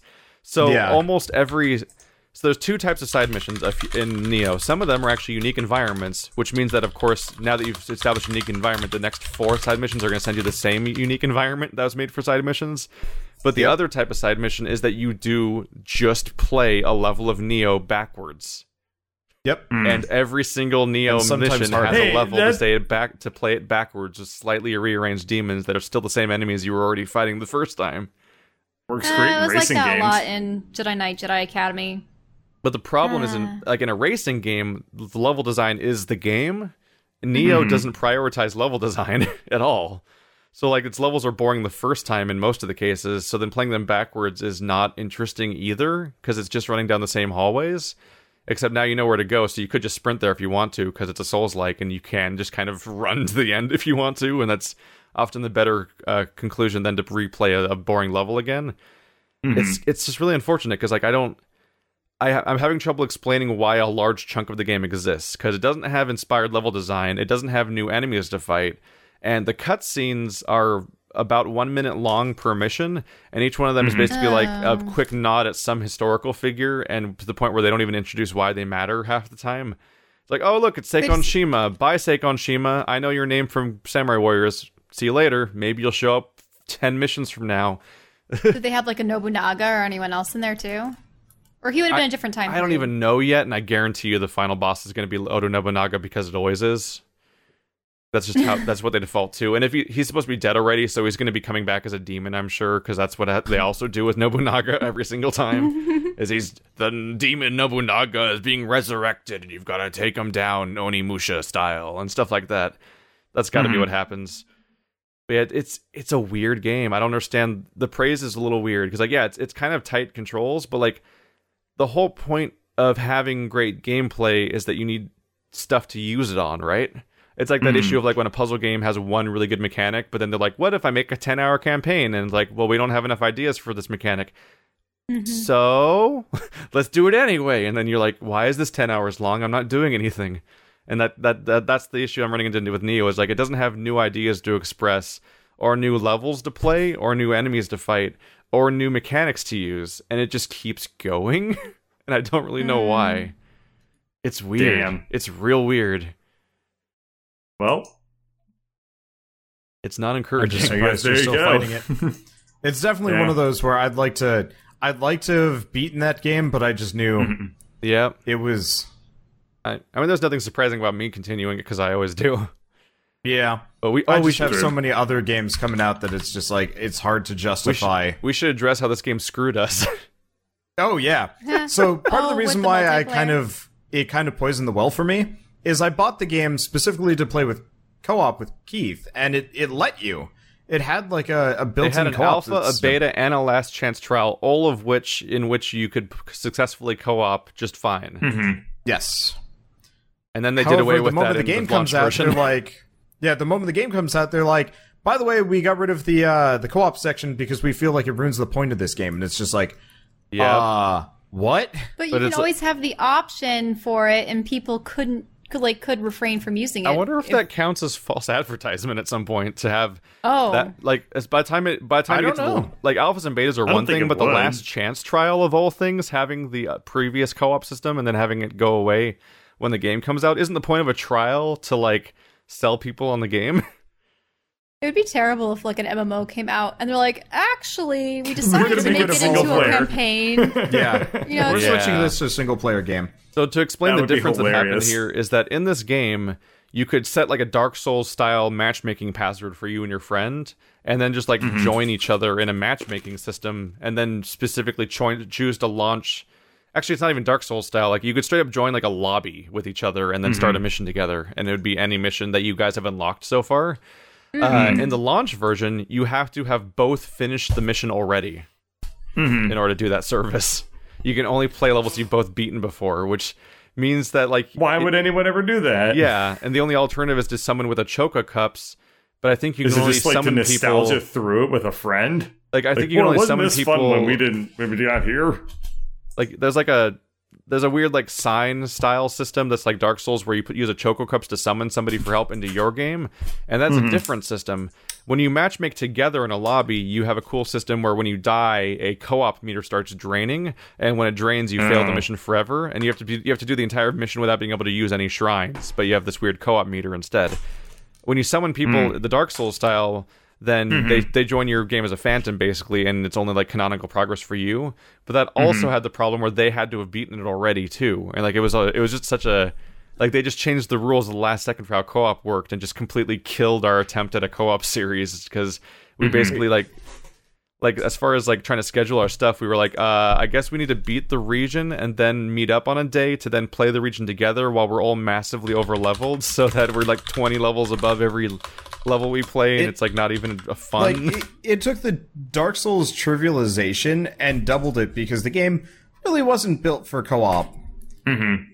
And like I can understand their decision, but they should have done that before they even added it to the game because man does it suck going in like you know bright-eyed, bushy-tailed, ready to go, and then it's just like yeah or not. it had it had the same dampening effect that persona had where it was like oh Yeah. cool Uh, the moment we set up to do this thing we were psyched to do bad news happens. And they didn't have to do that but they did. They could have just not done that. They didn't do it for a whole year. But then suddenly they did it. Yay. And and so killed our co-op series which I actually forgot it existed until today. I I remembered it, and I saw you like progressing, and I was just like, eh. oh, it was really hard to muster will to even try at some point because it's like, hey, you want to play levels you're 30 levels all over leveled for, or just because that's the only time you get to do it. Yay! Mm-hmm. like that's it's hard to come up with why at some point. yeah. It's It was a pain in the butt. I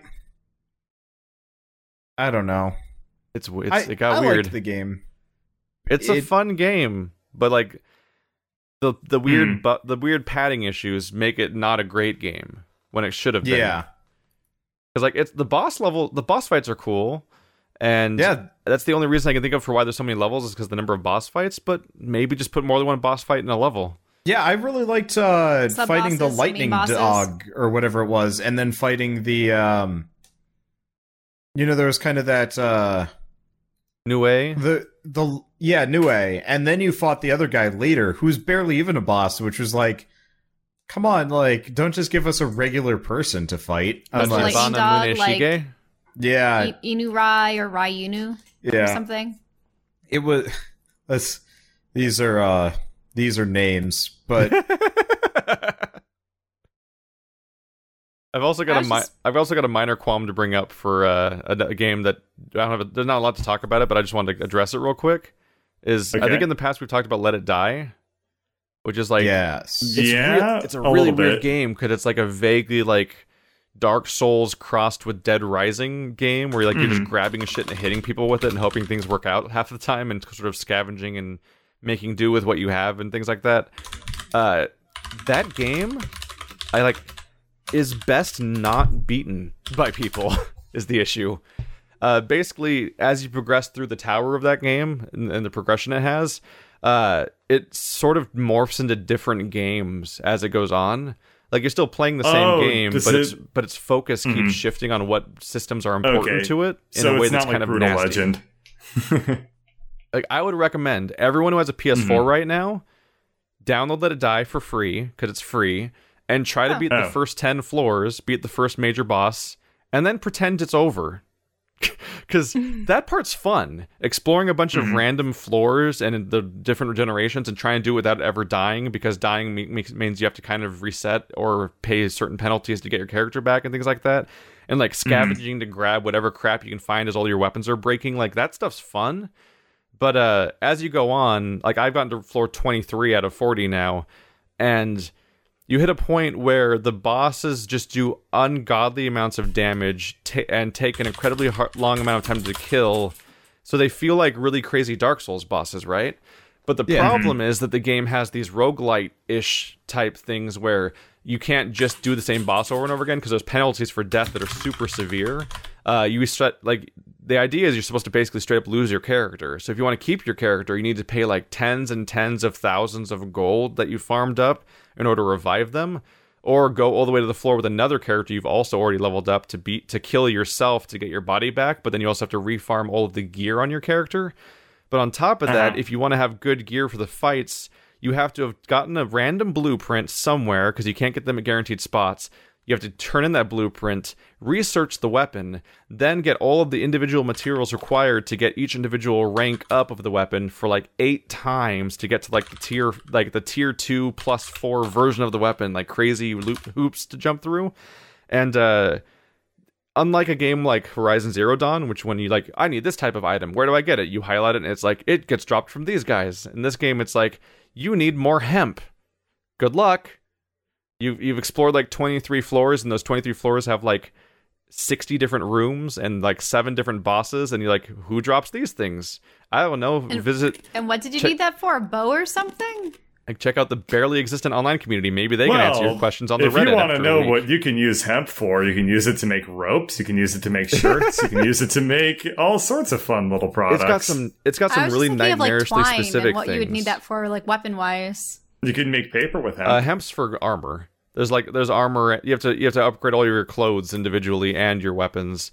But a lot of Did this you stuff know- is like a lot of the stuff's really awkwardly specific. Like, oh, you want black wolf metal? You need to k- specifically kill this one boss on this one floor over and over again and hope he drops it because it's the only source in the game or something like that. Oh, Like it's a game that hits yeah. you over the face with these roadblocks of progression, but also gives you no tools with which to really know how to f- actually figure out how to progress with your like your upgrades and stuff like that. So you've, it's like it's completely reliant on a community, but the community is not that big to begin with. So like oftentimes trying to answer questions about how to proceed is almost non-existent. But even when you figure out how to get the thing, the farming involved is like a nightmare. And so it quickly goes from being this fun scavenging game where you just make do with what you got to being a game that that's like no, you have to be super prepared in advance with all these crazy things. And if you ever die and fuck up, that means you have to go get everything again. and so it leads to people doing like what is the equivalent of like shooting the Hellkite dragon in the tail over and over again to make his tail fall off in Dark Souls, like that kind of tedious crap, but in the form of hmm. like going to specific floors and farming specific mushrooms. Because then you're like, well, this mushroom makes me multiply my damage, and this mushroom makes me invisible. So if I turn invisible, I can hit the boss so much that he'll die before he ever fights back. And I'm like, well, that's also not a good game. Like your fix for the problem is to make the game really unfun. And so like I don't I can't even picture how many people start this game and then finish it because it becomes different games that you would play for different reasons over the course of that. And I don't know why anyone would be the I can't imagine how many people are the person who would like all those different goals the game has over the course of its campaign because it just appeals to different people over the course of it. It's weird. Like Binding of Isaac shouldn't have Dark Souls bosses No. because Dark Souls bosses weird. are things you want to fight over and over again until you get it right. But if you fail once, the the penalty is catastrophic, and that's what this game is. It's a nightmare. It's like, oh, I failed a guy against one, a guy against, uh, I, I failed against the twenty third floor boss once, and it cost me half of all the resources I have. So I could do it one more time, basically. And I'm like, that's this is a terrible direction to go in, man. Man. So that that one took a turn, and it's not great. Did you know the Constitution was written on paper made of hemp? Did not know that. I probably knew I don't that think that's actually at some point. What actually killed Let It Die for me?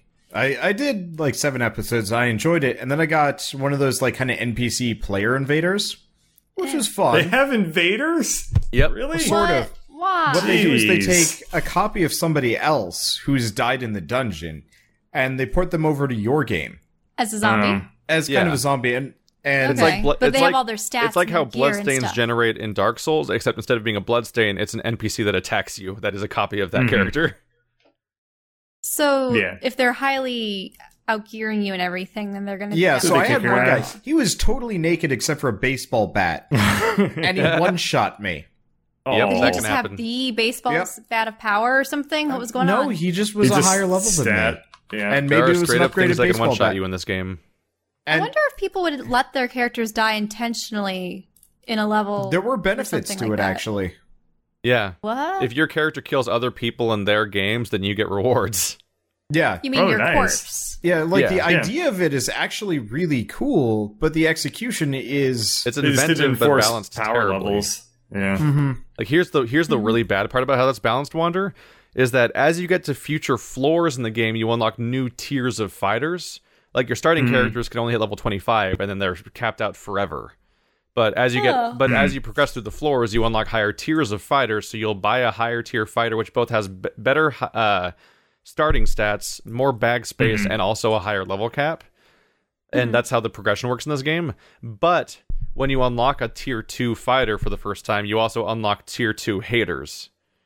And so on. Uh, so like every mhm. time you unlock higher level characters, you also unlock higher level invasions, and those char- those invasions don't care what floor you're on and what level your character is. So you can unlock level 100 invasions that will attack you on the first floor on your brand new character. That's horrible. Yeah. That's so. the game's a mess. The game's a mess in ways that are not immediately clear until you proceed further with it, and it just continually starts breaking itself in more and more fascinating ways. It's I I'll say it again. It's it's worth picking up because it's free to just play the Yeah. first ten floors because it's different and weird and memorable and crazy. So like beat the first the tenth the tenth floor boss, which is the first of the four major bosses that has its own cutscenes and story and weird lore and nonsense. That's really amusing. And then just mm-hmm. stop. Because you're gonna watch this game burn if you continue. It just it's going to piss you off because it just gets too weird and it starts contradicting its own values of what seems to be what it wants the player to like in it in the first place. And I I can't imagine how many people can adapt to every turn it takes and still like it. It's weird. It's a weird game. Hmm. All right. So now viewer questions. Yeah, I'm trying to find the one I saw before because this one's like full circle. Like it's been a long time coming for this question in a weird sort of way because it calls back to something that we d- that we almost set up and didn't quite follow through on in our previous podcast like a year ago. Um, oh. so Is it, when are you going to upload the the? When are you going to do episode three of the old podcast? So Arrow wants to know what our favorite genre of music is. Oh yeah, Remember, like, remember when we remember when we did that for a while. Yeah. Yeah. So for background, a super long time ago, I was like, "Hey, let's talk about music on the next podcast." So we all put together like ten song playlists of like of like that were not necessarily our favorite songs, but to represent our interests in music just in general. And I was all Uh-huh. prepped to do that, and then we didn't record a single podcast for like two months, and then we just never acknowledged it again. Yeah. Th- those playlists might Well, still exist. dude, I could probably link Yeah, those the, on this the one. playlists are up there. I remember. Yeah. I remember the content of them. Yeah, I think I could. Uh, Uh, to a I think I could link those in the link dump on this one or something. Wanders was a lot of video game music. Mhm. Um, and Keith's was like a lot of like You called it white Rock. guy music. yeah, it was just a lot of like rock music, like just kind of typical like college rock, college dude I'm a fan music. of uh, alternative rock and like lo-fi Mm-hmm. and garage rock and just yep. everything that ranges from like White Stripes to Pixies to Foo Fighters Mhm. and stuff. Yeah, what makes me happy. Pretty much what your playlist was. Yep. Which is why people keep hearing me quote like the Strokes and stuff like that during Zelda Let's Plays. Fun when people Last pick up on it. night. The one, the one that I always like to do is uh, the room is on fire and she's fixing her hair. oh, you That's you what it said that sounds a couple of times. It's just a Strokes lyric. Yeah, it's just a really weirdly evocative Strokes lyric. Yeah, I've always liked wonderful the chip lyric. tunes, right? um, Uh, Yeah, game mostly. music, chip tunes, hmm stuff like that. I Yep. probably didn't share mine because I wasn't. You weren't part of it, no. No. No, Yeah. Yep. My, this was before You like Myst music. well, so Because it's everything's interesting. missed. well, I, I do have all the Myst soundtracks. Um, Hmm. but uh, let's see. When it comes to like aside from game and film soundtracks and such, when I was young, I grew up with a lot of like oldies, and then I think we had already talked about Enya, which was funny. Uh, but I think now uh, I actually like a mixture of.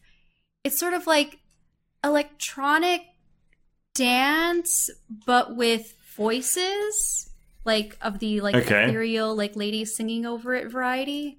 Uh-huh. And I don't know what kind of genre that would be. It's like if you mixed like Enya and electronic music and like House? I have my playlist. I just found it. Yay. Boom, it's in TeamSpeak now. I think I still have mine too. Yeah. I think I Okay, actually had- so it starts off with Dream Theater, and then track number two is Eric Whitacre. So, oh yeah, I had to give you all instructions on how to listen to some of these because some of these are like thirty minute long Yeah, videos. you're like listen only- to the Ah. listen to this part.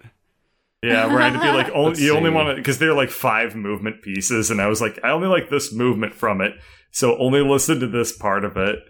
only listen from, you know, three minutes and 45 seconds. Weirdly to, uh, enough, there's apparently some seven. Koofcast episodes that I threw in here, which means that at some point I was playlisting these. I saw the word playlist for Koofcast and then threw these into them because I thought that that was the official playlist I made for the Koofcast. That's confusing. That's I'm not- hilarious. I'm that's to bizarre. remove these from that playlist now. oh, God, this playlist is so messed up. the playlist I sent you all is like nonsense to listen to from start to finish. I remember the I remember when I gave my uh I remember when I gave my brother a Dream Theater album for his birthday because he was one?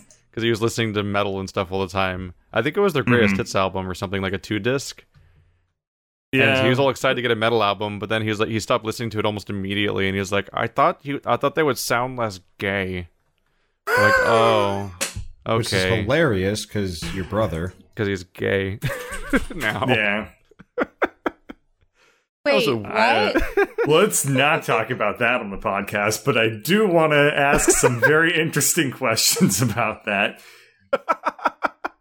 But I think Keith will get really mad if I ask those questions. Well, there was Anyway, So with my brother, there was an ongoing thing with music where if I Hmm. ever recommended any music to him ever, he would immediately hate it. Insult it. Yeah. But if I was subtle about it, it would turn around over time. So like at Mhm. one, so like there was I I got a Rise Against album because I knew he would like Rise Mhm. Against. I was absolutely sure he would like Rise Against. So I tried to get him to listen to Rise Against, and he's like, "This is awful." Uh, one of his go-to things is he would compare every band I ever showed him to the Pixies, and like, "Hey, turn off the Pixies; they suck."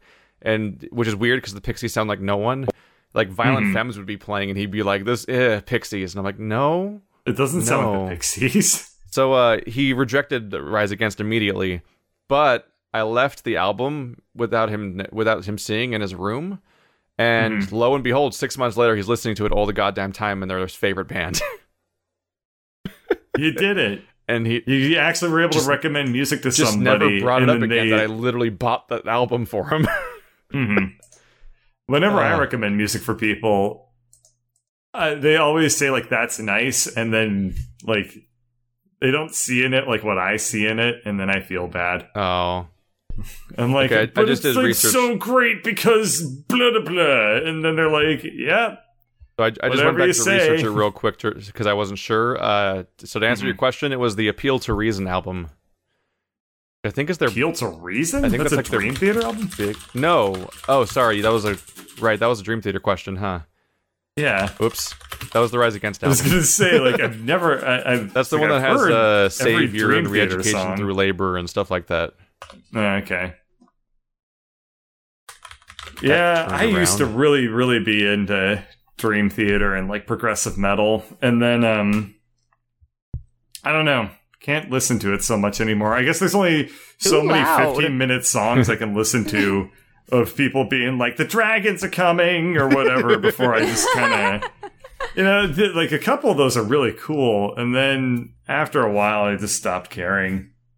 I got really into progressive style music for a while because uh, I was biased in favor of what was fun in a rock band.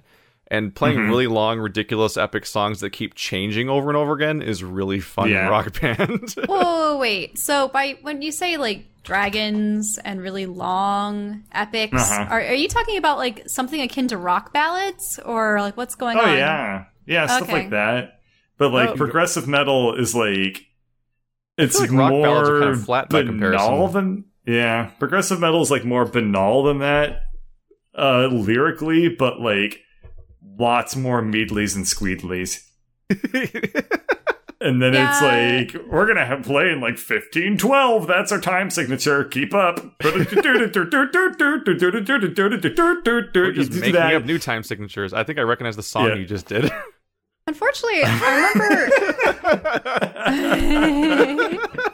remember well done then.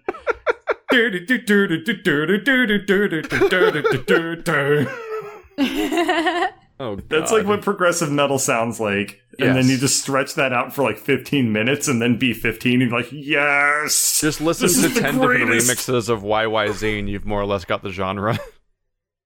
Okay. Damn. Yep. It's interesting looking back at uh, my old CDs from the 90s whenever I go home because I realize that they all have those little pamphlets on the inside with the lyrics to the songs. Oh, and yeah. how they always follow the same structure of you have your initial set of lyrics, you have your second set of lyrics, then you have your chorus, and then another set of lyrics, and then chorus twice over, and uh, something that alters it, another chorus, and then the end. And it's Jill, like, who was your favorite Backstreet Boy? I Was it Nick? I think that's funny because the only action figure I have from the Backstreet Boys was the Burger King. They actually wanted to be superheroes. Like they had their own comic book series. And uh, so This I got the answer is everything in it, but nothing that I expected. So so the only action figure I do have is actually the one of Nick and he was a ninja with a magical staff and goggles and a ponytail. I liked him when he was a mummy. Which one? Nick. better when he was a monster. there was was a a. Nick in the Backstreet Boys. Yeah. Was Nick the blonde? Nick Carter. Oh Jesus, Nick Carter. yeah, it's He was in Aaron's the brother. Backstreet Boys. Oh, oh. was he the Yeah. blonde one though? Oh, Is that the yeah. right one? He's here. Okay, okay. I still 'cause I remember, remember that that uh, Backstreet's Back video where all of them were various like old style monsters.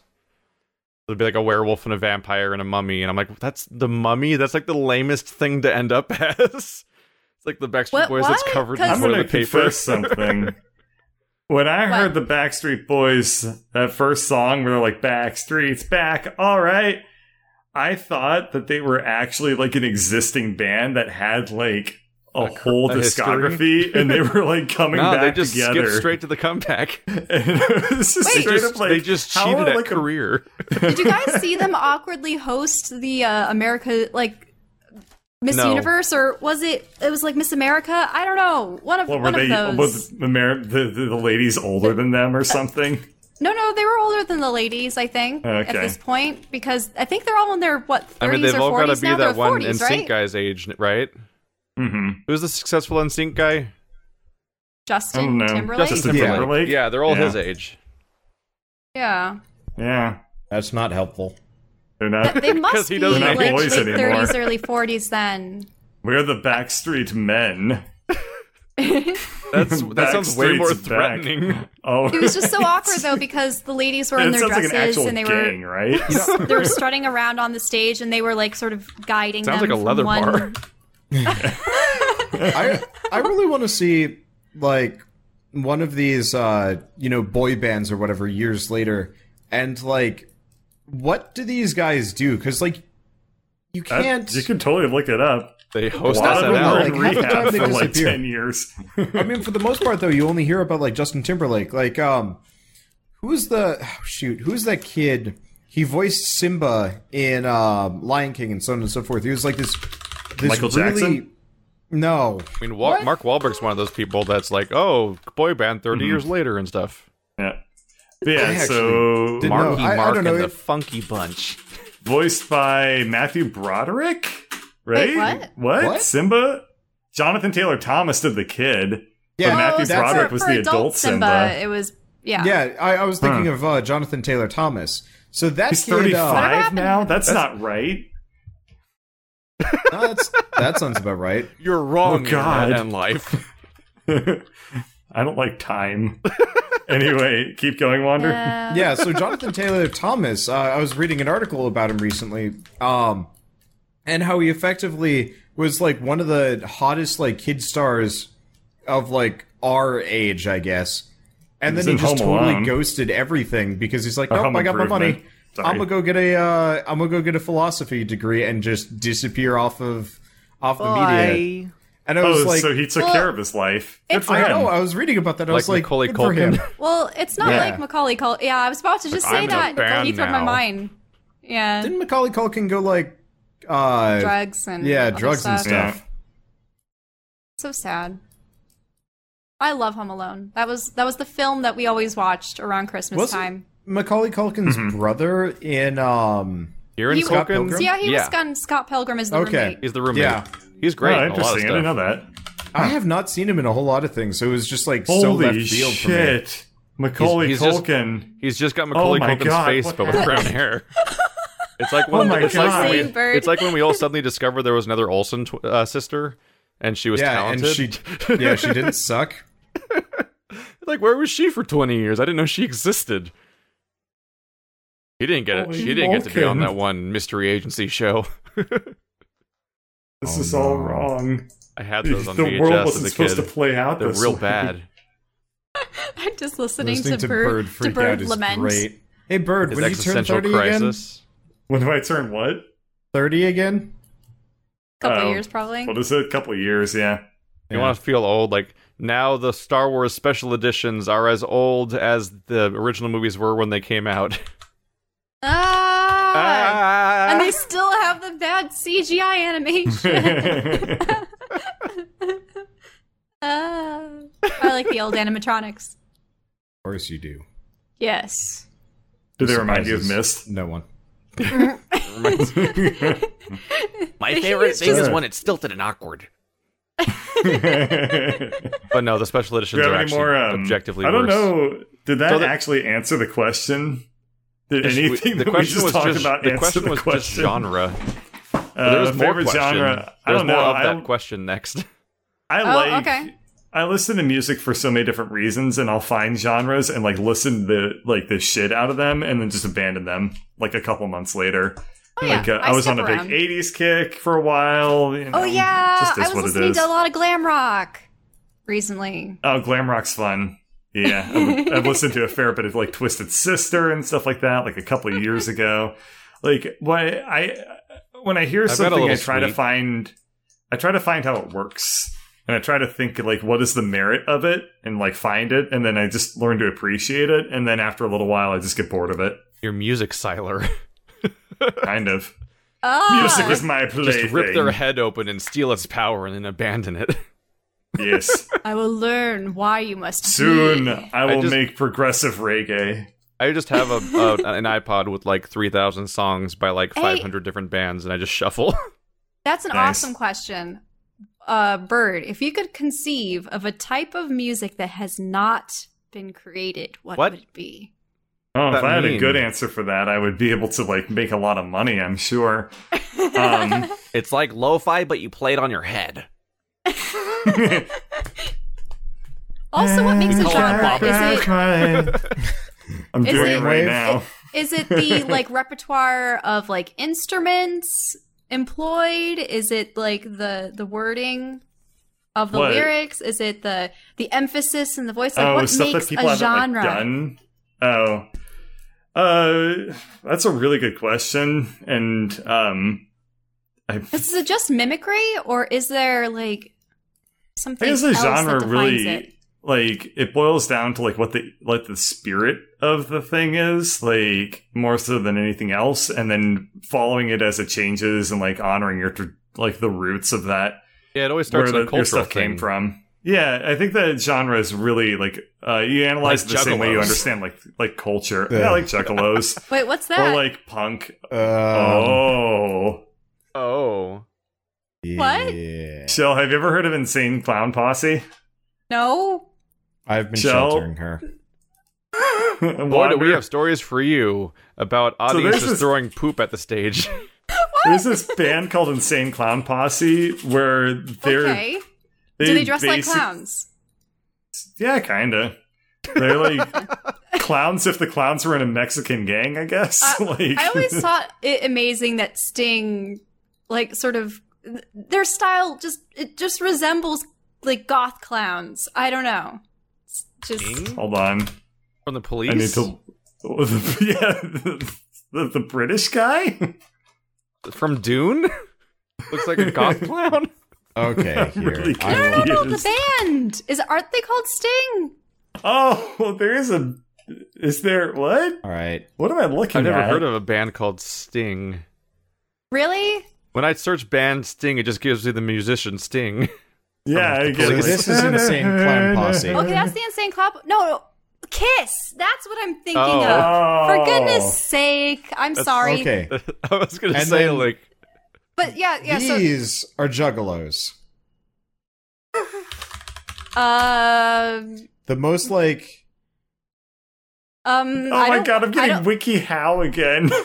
wow, it's all wrapping around on itself. Is there a This wiki how for juggalos? Wiki how to Wiki How juggalo? to be a juggalo. Oh, I gotta search Oh this. my god. Oh, okay. Yeah. How did I mess that up? Yeah, Sting How to be a juggalo, 12 steps He was of in Dune, pictures. but wasn't he also part of a a group? No, Who, never Shell, I have no idea where your brain was is going the with this, and it worries. Oh, okay, okay. But no, we've I was thinking. I was thinking Who of does Kiss. the art for I'm wiki sorry. how? a brilliant man with a lot of time on their hands. This like this is a wiki how article. It's just it's basically listen to the music One of the steps of- is to drink Faygo.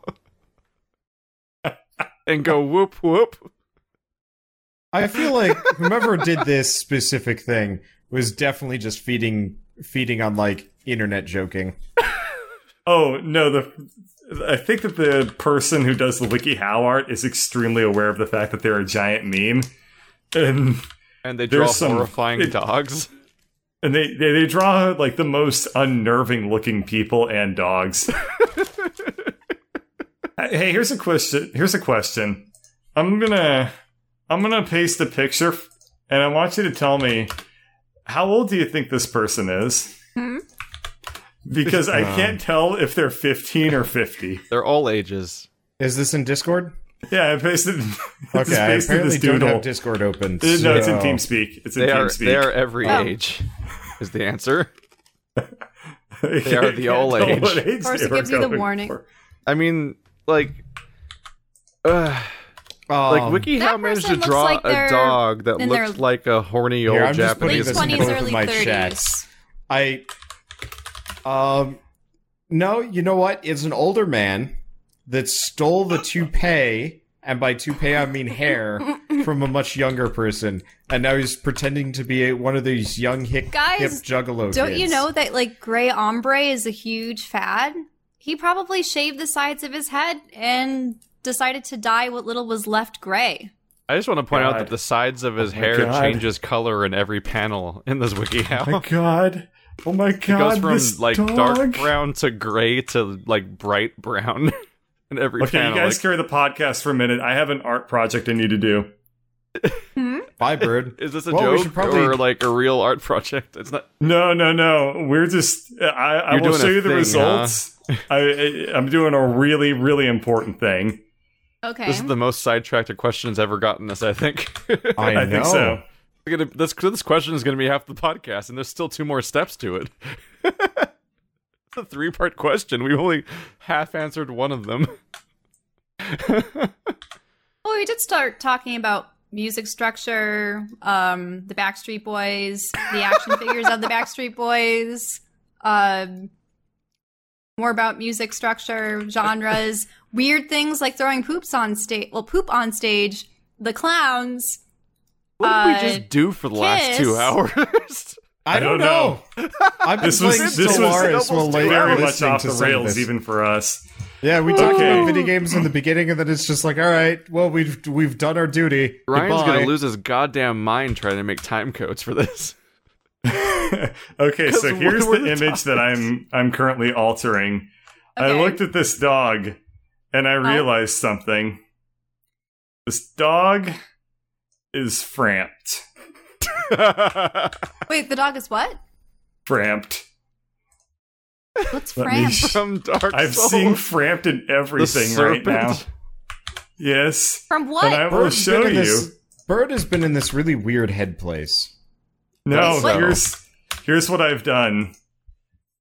And tell me you don't see it now. Okay. The, oh, yeah, I see it. Whoa, what? You. what happened to its ears? I've Bird. made them better. Bird did it then. You're, you're giving me editing homework, is what's happening. yeah. I feel bad for the live audience. They're just I'm like, saving so many what are they pictures even right now to talking about? hopefully insert into the podcast. I, I, I'm throwing, I'm throwing them into the the chats, but like, oof. Is, is this Maybe a you creature that you fight this in one. Dark Souls or something? Yeah, it's not a dungeon. It's It's a Frampt it's a friend. Frampt is the jowl master. okay. Oh, he's got a bit of like the Chinese dragon floppy weird face thing. Mm, mm-hmm. Was I just racist against dragons? think so. Someone in my You chat were. was Nah. racist against the French. Because Well, they said French. well, you don't need to bring that in here. well, there you go. What are we doing? All right. Okay. Well, Yeah. the, the question there were there was more Ah. to the question, yet more, or He was asking me what is the or- importance of music in a game? How much can a game improve with an appropriate soundtrack? How much worse can it be with a bad soundtrack? What about no soundtrack I would say that I might be a little bit very biased, but I would say that music is almost 100% integral to the experience of the game. Yep. Minecraft would be way shittier if it didn't have such good music. Yeah, if it wasn't for C418, I think uh, specifically You'd just be he running made about that with game. silence and ambient sounds, and that would just be bleh. yeah, I was playing a game called uh, Signal from Tolva last night, and the music was good when it played, but it was also Meh. quiet. Mhm. Uh, so like, there pretty much was like nothing, and you're like wandering around this just empty landscape, and it's just like, man, I am doing nothing with my life or anything for that matter. Yeah. Also, it's nice when there's a song and there's a tune that you can ca- latch onto, but when Mhm. you're immersed in the game enough, it sort of just sort of fades off and you're like concentrating on something else, but then you hear it again later and you're like, "Oh yeah. Awesome." Light motives. I mean, music makes every Sonic game like eighty percent better.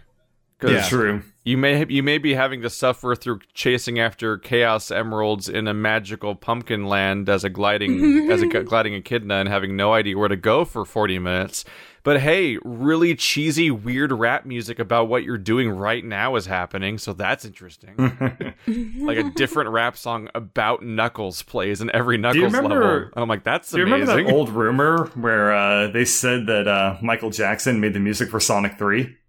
What? Yeah, there was an old rumor that they said that uh, Michael Jackson was uh, the person who did all the who did the soundtrack for uh, Sonic 3. And I heard that it's not right from what I've heard, Probably not. Uh, some new evidence surfaced that actually backs it up. but interesting Apparent, apparently, what happened was he did a lot of the like really early core ideas, like sketching stuff out, and then later on, somebody else came along and realized a lot of its stuff.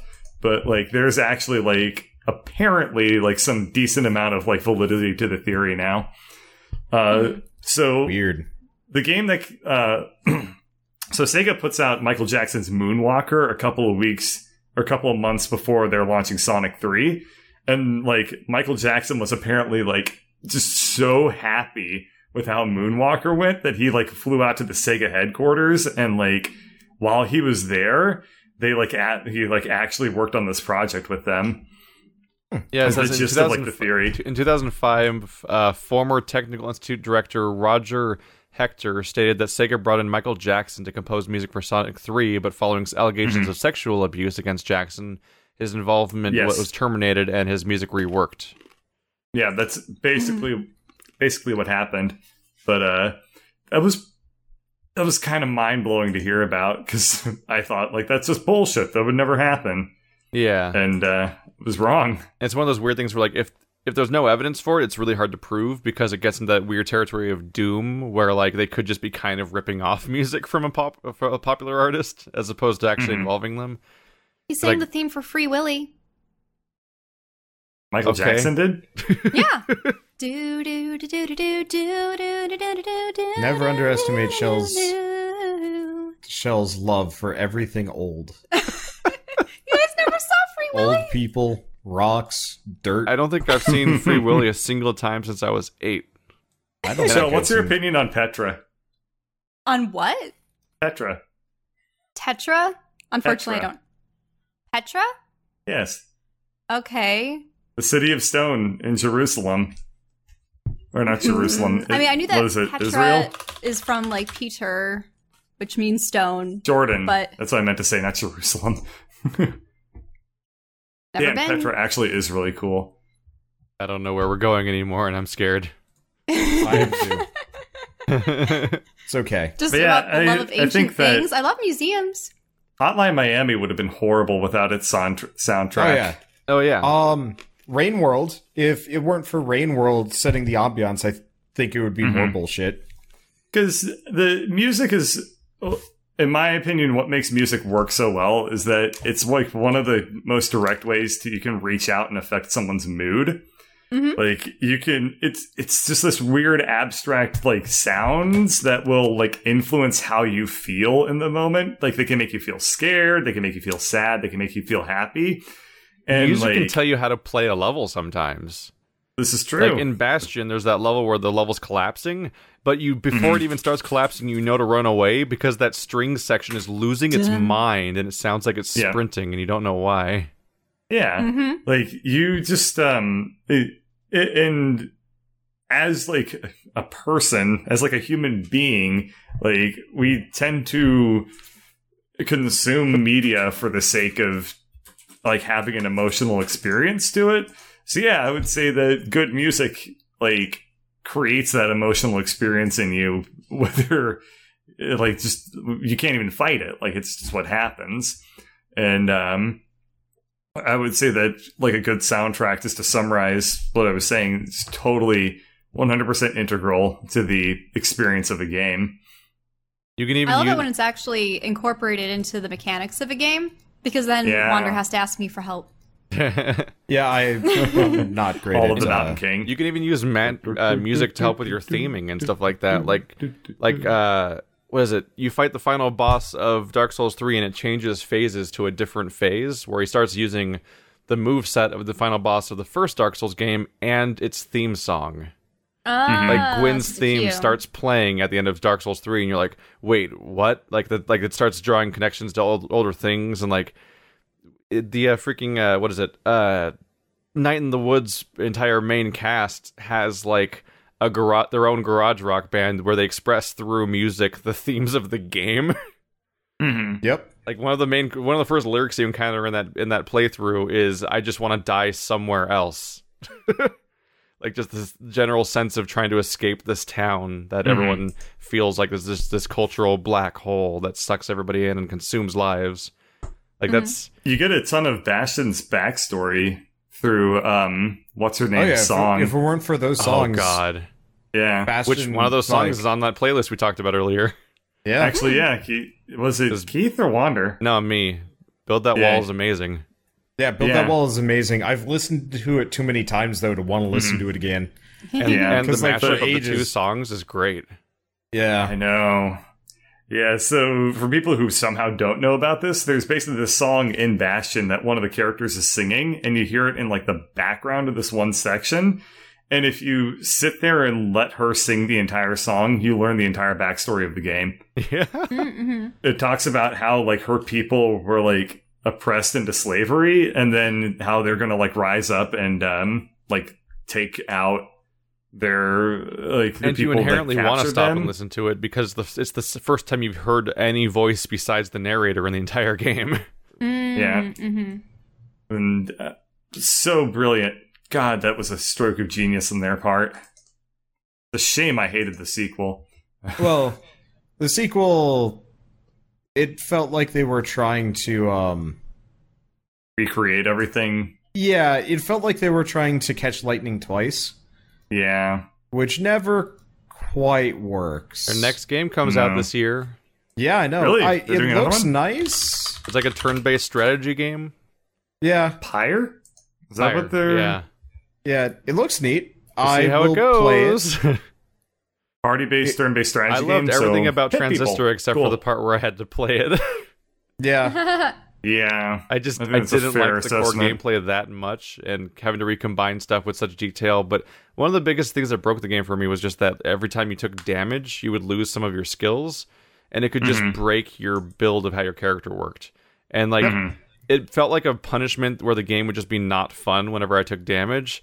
But that's it felt like that directly countered the idea where the game seemed to be encouraging me to experiment. Because experiment, but also we're gonna make you miserable if your experiment doesn't work. And I, I didn't I wasn't really into it. It didn't feel graceful and interesting, and the, I just wanted to, at some point I just was ready for the game to end, which was unfortunate. I forgot how cool looking Transistor was. God, did they Yeah, nail it looks their and art sounds style. and musically they nailed the game. It's just story and Yeah. gameplay were mm-hmm. Yeah. Like its its main themes lyrics are do the same shit as the uh, as Bastion, where it's great lyrics to represent the entire game. I feel like the story of Transistor was pretty bad too, honestly. it was bad. Yeah. Like it was and it was told in like a bad way that made it it's a story that had a lot like not very much depth to it and then it Too was told in a off-screen. really Yeah, it was told in a really indirect way well, but like there the wasn't two enough main villains that you were do that with the two main villains you were pursuing in the entire game killed themselves off camera. yes And we didn't find out about it because I accidentally missed the note. And people had Mm-hmm. to tell me in the comments afterwards, being like, by the way, you missed this. And it's like, wait, what? yeah you had to like you had to like farm kills with every skill type and every slot in order to uncover like half the story that was Mhm. hidden on top of your skill descriptions. It was weird. yeah. But still, the song gets burned in my brain. Like when you speak, I hear silence. I'm like, yes. Oh, yeah. I love that- it. That that game's music was good. The I want more Darren Corbin, nice. Ashley, whatever her name's albums. Yeah. Ashley Barrett. I'd listen to them just make albums. We don't even need games. Songs Yeah. are fa- songs come out faster anyway, right? Yeah, probably. so the follow the last Yeah. part of the questions: What's your f- favorite and least favorite game soundtrack? ooh Hmm. um, least favorite is probably um what's that uh Chester Cheetah uh the Cheeto game from Sega Genesis Yeah, I don't, I don't know about least favorite. Shoot, there was one with like really inappropriate like heavy metal, but it was like in the background. Like it was a bad game to begin with. So man, I don't even remember. Uh, my favorite was actually Thomas was alone, which nobody's soundtrack. heard of because it's like a Yeah. weird puzzle platformer. But uh, they absolutely It's- aced the. Uh, Thomas Was Alone is one of those games that I feel like I should play and then never make the time to. It's Yeah, really it's short. It's like a puzzle platform where you play as different shapes that have personalities. yes. Yeah, it You was one on of the better indie games before indie games really exploded in popularity. pretty much. But As far as they have exploded in popularity. Yeah, it. I got it. I think as part of a humble bundle, Mm-hmm. and I beat it in one night. And I was Yeah. like, it's short. Yeah. I, I beat it back to back with Bastion. That was a uh, that was a week of emotional, like just lying in Oh. bed thinking about like hmm shit is deep. Favorite Yeah. soundtrack is so hard. Um, hmm. Uh, for me, I'm probably Journey gonna is still have to good. say Myst, but Oblivion's Myst three good. Because I'm I'm thinking like Mhm. Demon Souls or Portal or Bastion. Like there's some really good ones. Journey, Journey, I would say definitely wins in at least a lot of ways, just because it was such Mm-hmm. an appropriate soundtrack. Uh, it fits so much better than any other game, but that's just because the game Yeah. is literally designed around the soundtrack as opposed to vice versa. Yep. I mean, we we saw that panel with Austin Wintory. He said literally like they called him up a lot of times in the iteration process and was like, "Uh, we want to have like this sort of emotion." And then he'd be like, "Well, I can write this song to get that sort of emotion out." And then they would like he like guided the level design by Well, he like, solved their finale music. Yes, this is true. He did do that as well. because they couldn't figure out how to do a finale for the game. They couldn't figure out how to end it. That's right. I forgot he said that. and That's and weird. He's just like, well, I've got like this, and they're and they like they went nuts over it. Oh, Mhm. that They take his comboed song with- and make a game around it at that point. That's exactly what much. they did. yeah. That's actually how Austin Wintory tends to work. A lot of people will. What other games has he worked on? Uh, A lot. A Did lot of do great Abzu? stuff. Banner Saga. uh, he did Abzu, yeah. He did Banner Saga. He did um, Yeah, the Banner Saga games are amazing, obviously. hmm Did Monaco. He did Flow as well, I believe. Oh, Monaco's sound design is great. Yeah, Yep. it is. That was a fun game. That that game is Yeah. chaos. Yeah, it is. The game is The chaos. Game, the game is chaos, and I don't feel like I've ever properly actually beaten that game. I feel like I, I have beaten that game twice, and I feel like I just like stumbled over my shoelaces and like broke my arm across the finish line. So Monaco is one of my favorite LAN party experiences so far. Because not Mm-hmm. too long ago, we got a group of people together in our living room and we were playing Monaco after a series of other games that were less successful. And Mhm. man, like it's total chaos and useless garbage, and everyone's struggling and nothing's working, and everyone's just flailing like idiots for a while. But once things start to snap, like suddenly everyone's like has like a process and they're working together and you and playing to their Yep. strengths and like suddenly there's a system and once that starts happening that game's really cool I played it with Bird, Radian, and Spider, if I remember right. yeah, that was a weird group to play with. yeah, especially because it, It actually came worked with- really well. Yeah, but it was we managed, really We managed to get through it. We brought Spider on late, I think it was, and it was Mhm. like chaos. I was the mole. Bird was The old man. maybe. I think he I think switched so. around a couple of times. Yeah. I remember trying to play with Spider in Pocket. That was a nightmare. Yeah. Uh, oh God. yeah, I'm still trying to think of the was worst a fun video game. game soundtrack. that was a fun game though. Um, there's a lot to pick from. Anything from the Sega Genesis. I'm thinking probably one of the I don't know if you your parents ever got you guys any of these, but uh, there were programs like Reader Rabbit and uh, Mhm. something fourth grade, something second grade, or whatever, and uh, it would just be like essentially a point and click adventure, solving puzzles and whatnot, but Mhm. usually in different settings. I think. Well, yeah, anything like okay. like old DOS is just like like that. Mhm. All right, I'm getting pretty hungry. Oh, We're getting shit, fairly I close to, to I think, to mention wrapping Perfect this up, right? Yeah, we Perfect we are at a very good spot Yeah. for um. Wander, you had another story you wanted to tell. Just to call it out real quick, just to call it out real quick though, like Perfect Dark was special because every single mission was opening in like a stealth-ish scenario where you're supposed to try to carefully go through the game. level, and then uh, there's inevitably a part where everything goes to shit. So Yeah. every single level had two alternate versions of songs. It was Oh. the Mhm. stealth version and the action version of the same theme, and it would Oh. switch over Yep. to the other one when everything went to shit, and it was so good. They Like, did that in uh, the original things Deus Ex as well. It's so good when that stuff happens. All right, talk about your poop Oh well, or whatever hey, it it's literal. Wait, um, what? So Shell and I went to a Thai restaurant Oh no! and I- they got Oh. my order wrong. Uh, like real wrong. So I ordered They switched our meats, but my meat might not have Yeah. been the meat that he ordered anyway. I, I ordered a mild pork red curry and Shell ordered beef beef pad uh, thai or something like it wasn't. It wasn't pad thai. It was like pad, Pad- kee mao. Okay. I got beef hot beef Thai curry. Ooh. Very spicy. Yeah, so I, I could barely taste it. It was rough. Um, yeah. Well, so the main issue is I was kind of pissed, but you know it was still delicious because it's a really good Thai restaurant. issue was, um, you know, uh, I just don't handle spicy that much because I don't do spicy that often. My aunt was surprised that my great aunt, uh, that is, was was surprised that we weren't like going to request it to be turned in. But Yeah. the waitress was definitely new. I only and- turn away food if it's like disgusting or I simply can't taste it. In this case, it was just very spicy, which was, um, uh, you know, unusual for me. But I figured, whatever, I get, I'll, I'll eat a spicy thing for once. Yeah, so uh, it made its way very noisily through my digestive system. And at five in the morning, we're like lying there, and I can't sleep because my stomach is so loud, being like. "Wah, wah, wah, wah, wah." Eventually, I'm just like, all right, screw it. Uh, and going to the bathroom, and Well, that shit to burns, to literally burns coming out. weren't. I was like mild crying because it was that uncomfortable. Anyway, there's your gross story, bird. And then the alien sprung out of his chest. Ugh. Ugh. All right, so that was one question this time.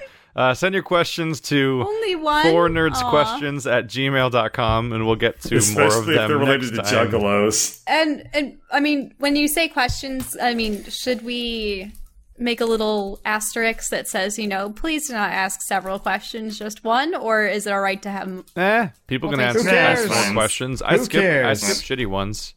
Yeah. Mm. Because people Yeah. ask dumb questions or they ask weird like non questions or Hey, they Wander, make jokes. how's it going? So, what Or- would you do if you were on an island with a tree and there was a hedgehog? Yeah, or more, yeah. Okay. People ask what Wander's going to play, or they make jokes about Bird's name, or they ask the questions we answered last time, and so I skip Mm-hmm. all those ones. But there's still like there definitely is a backlog now for us to do.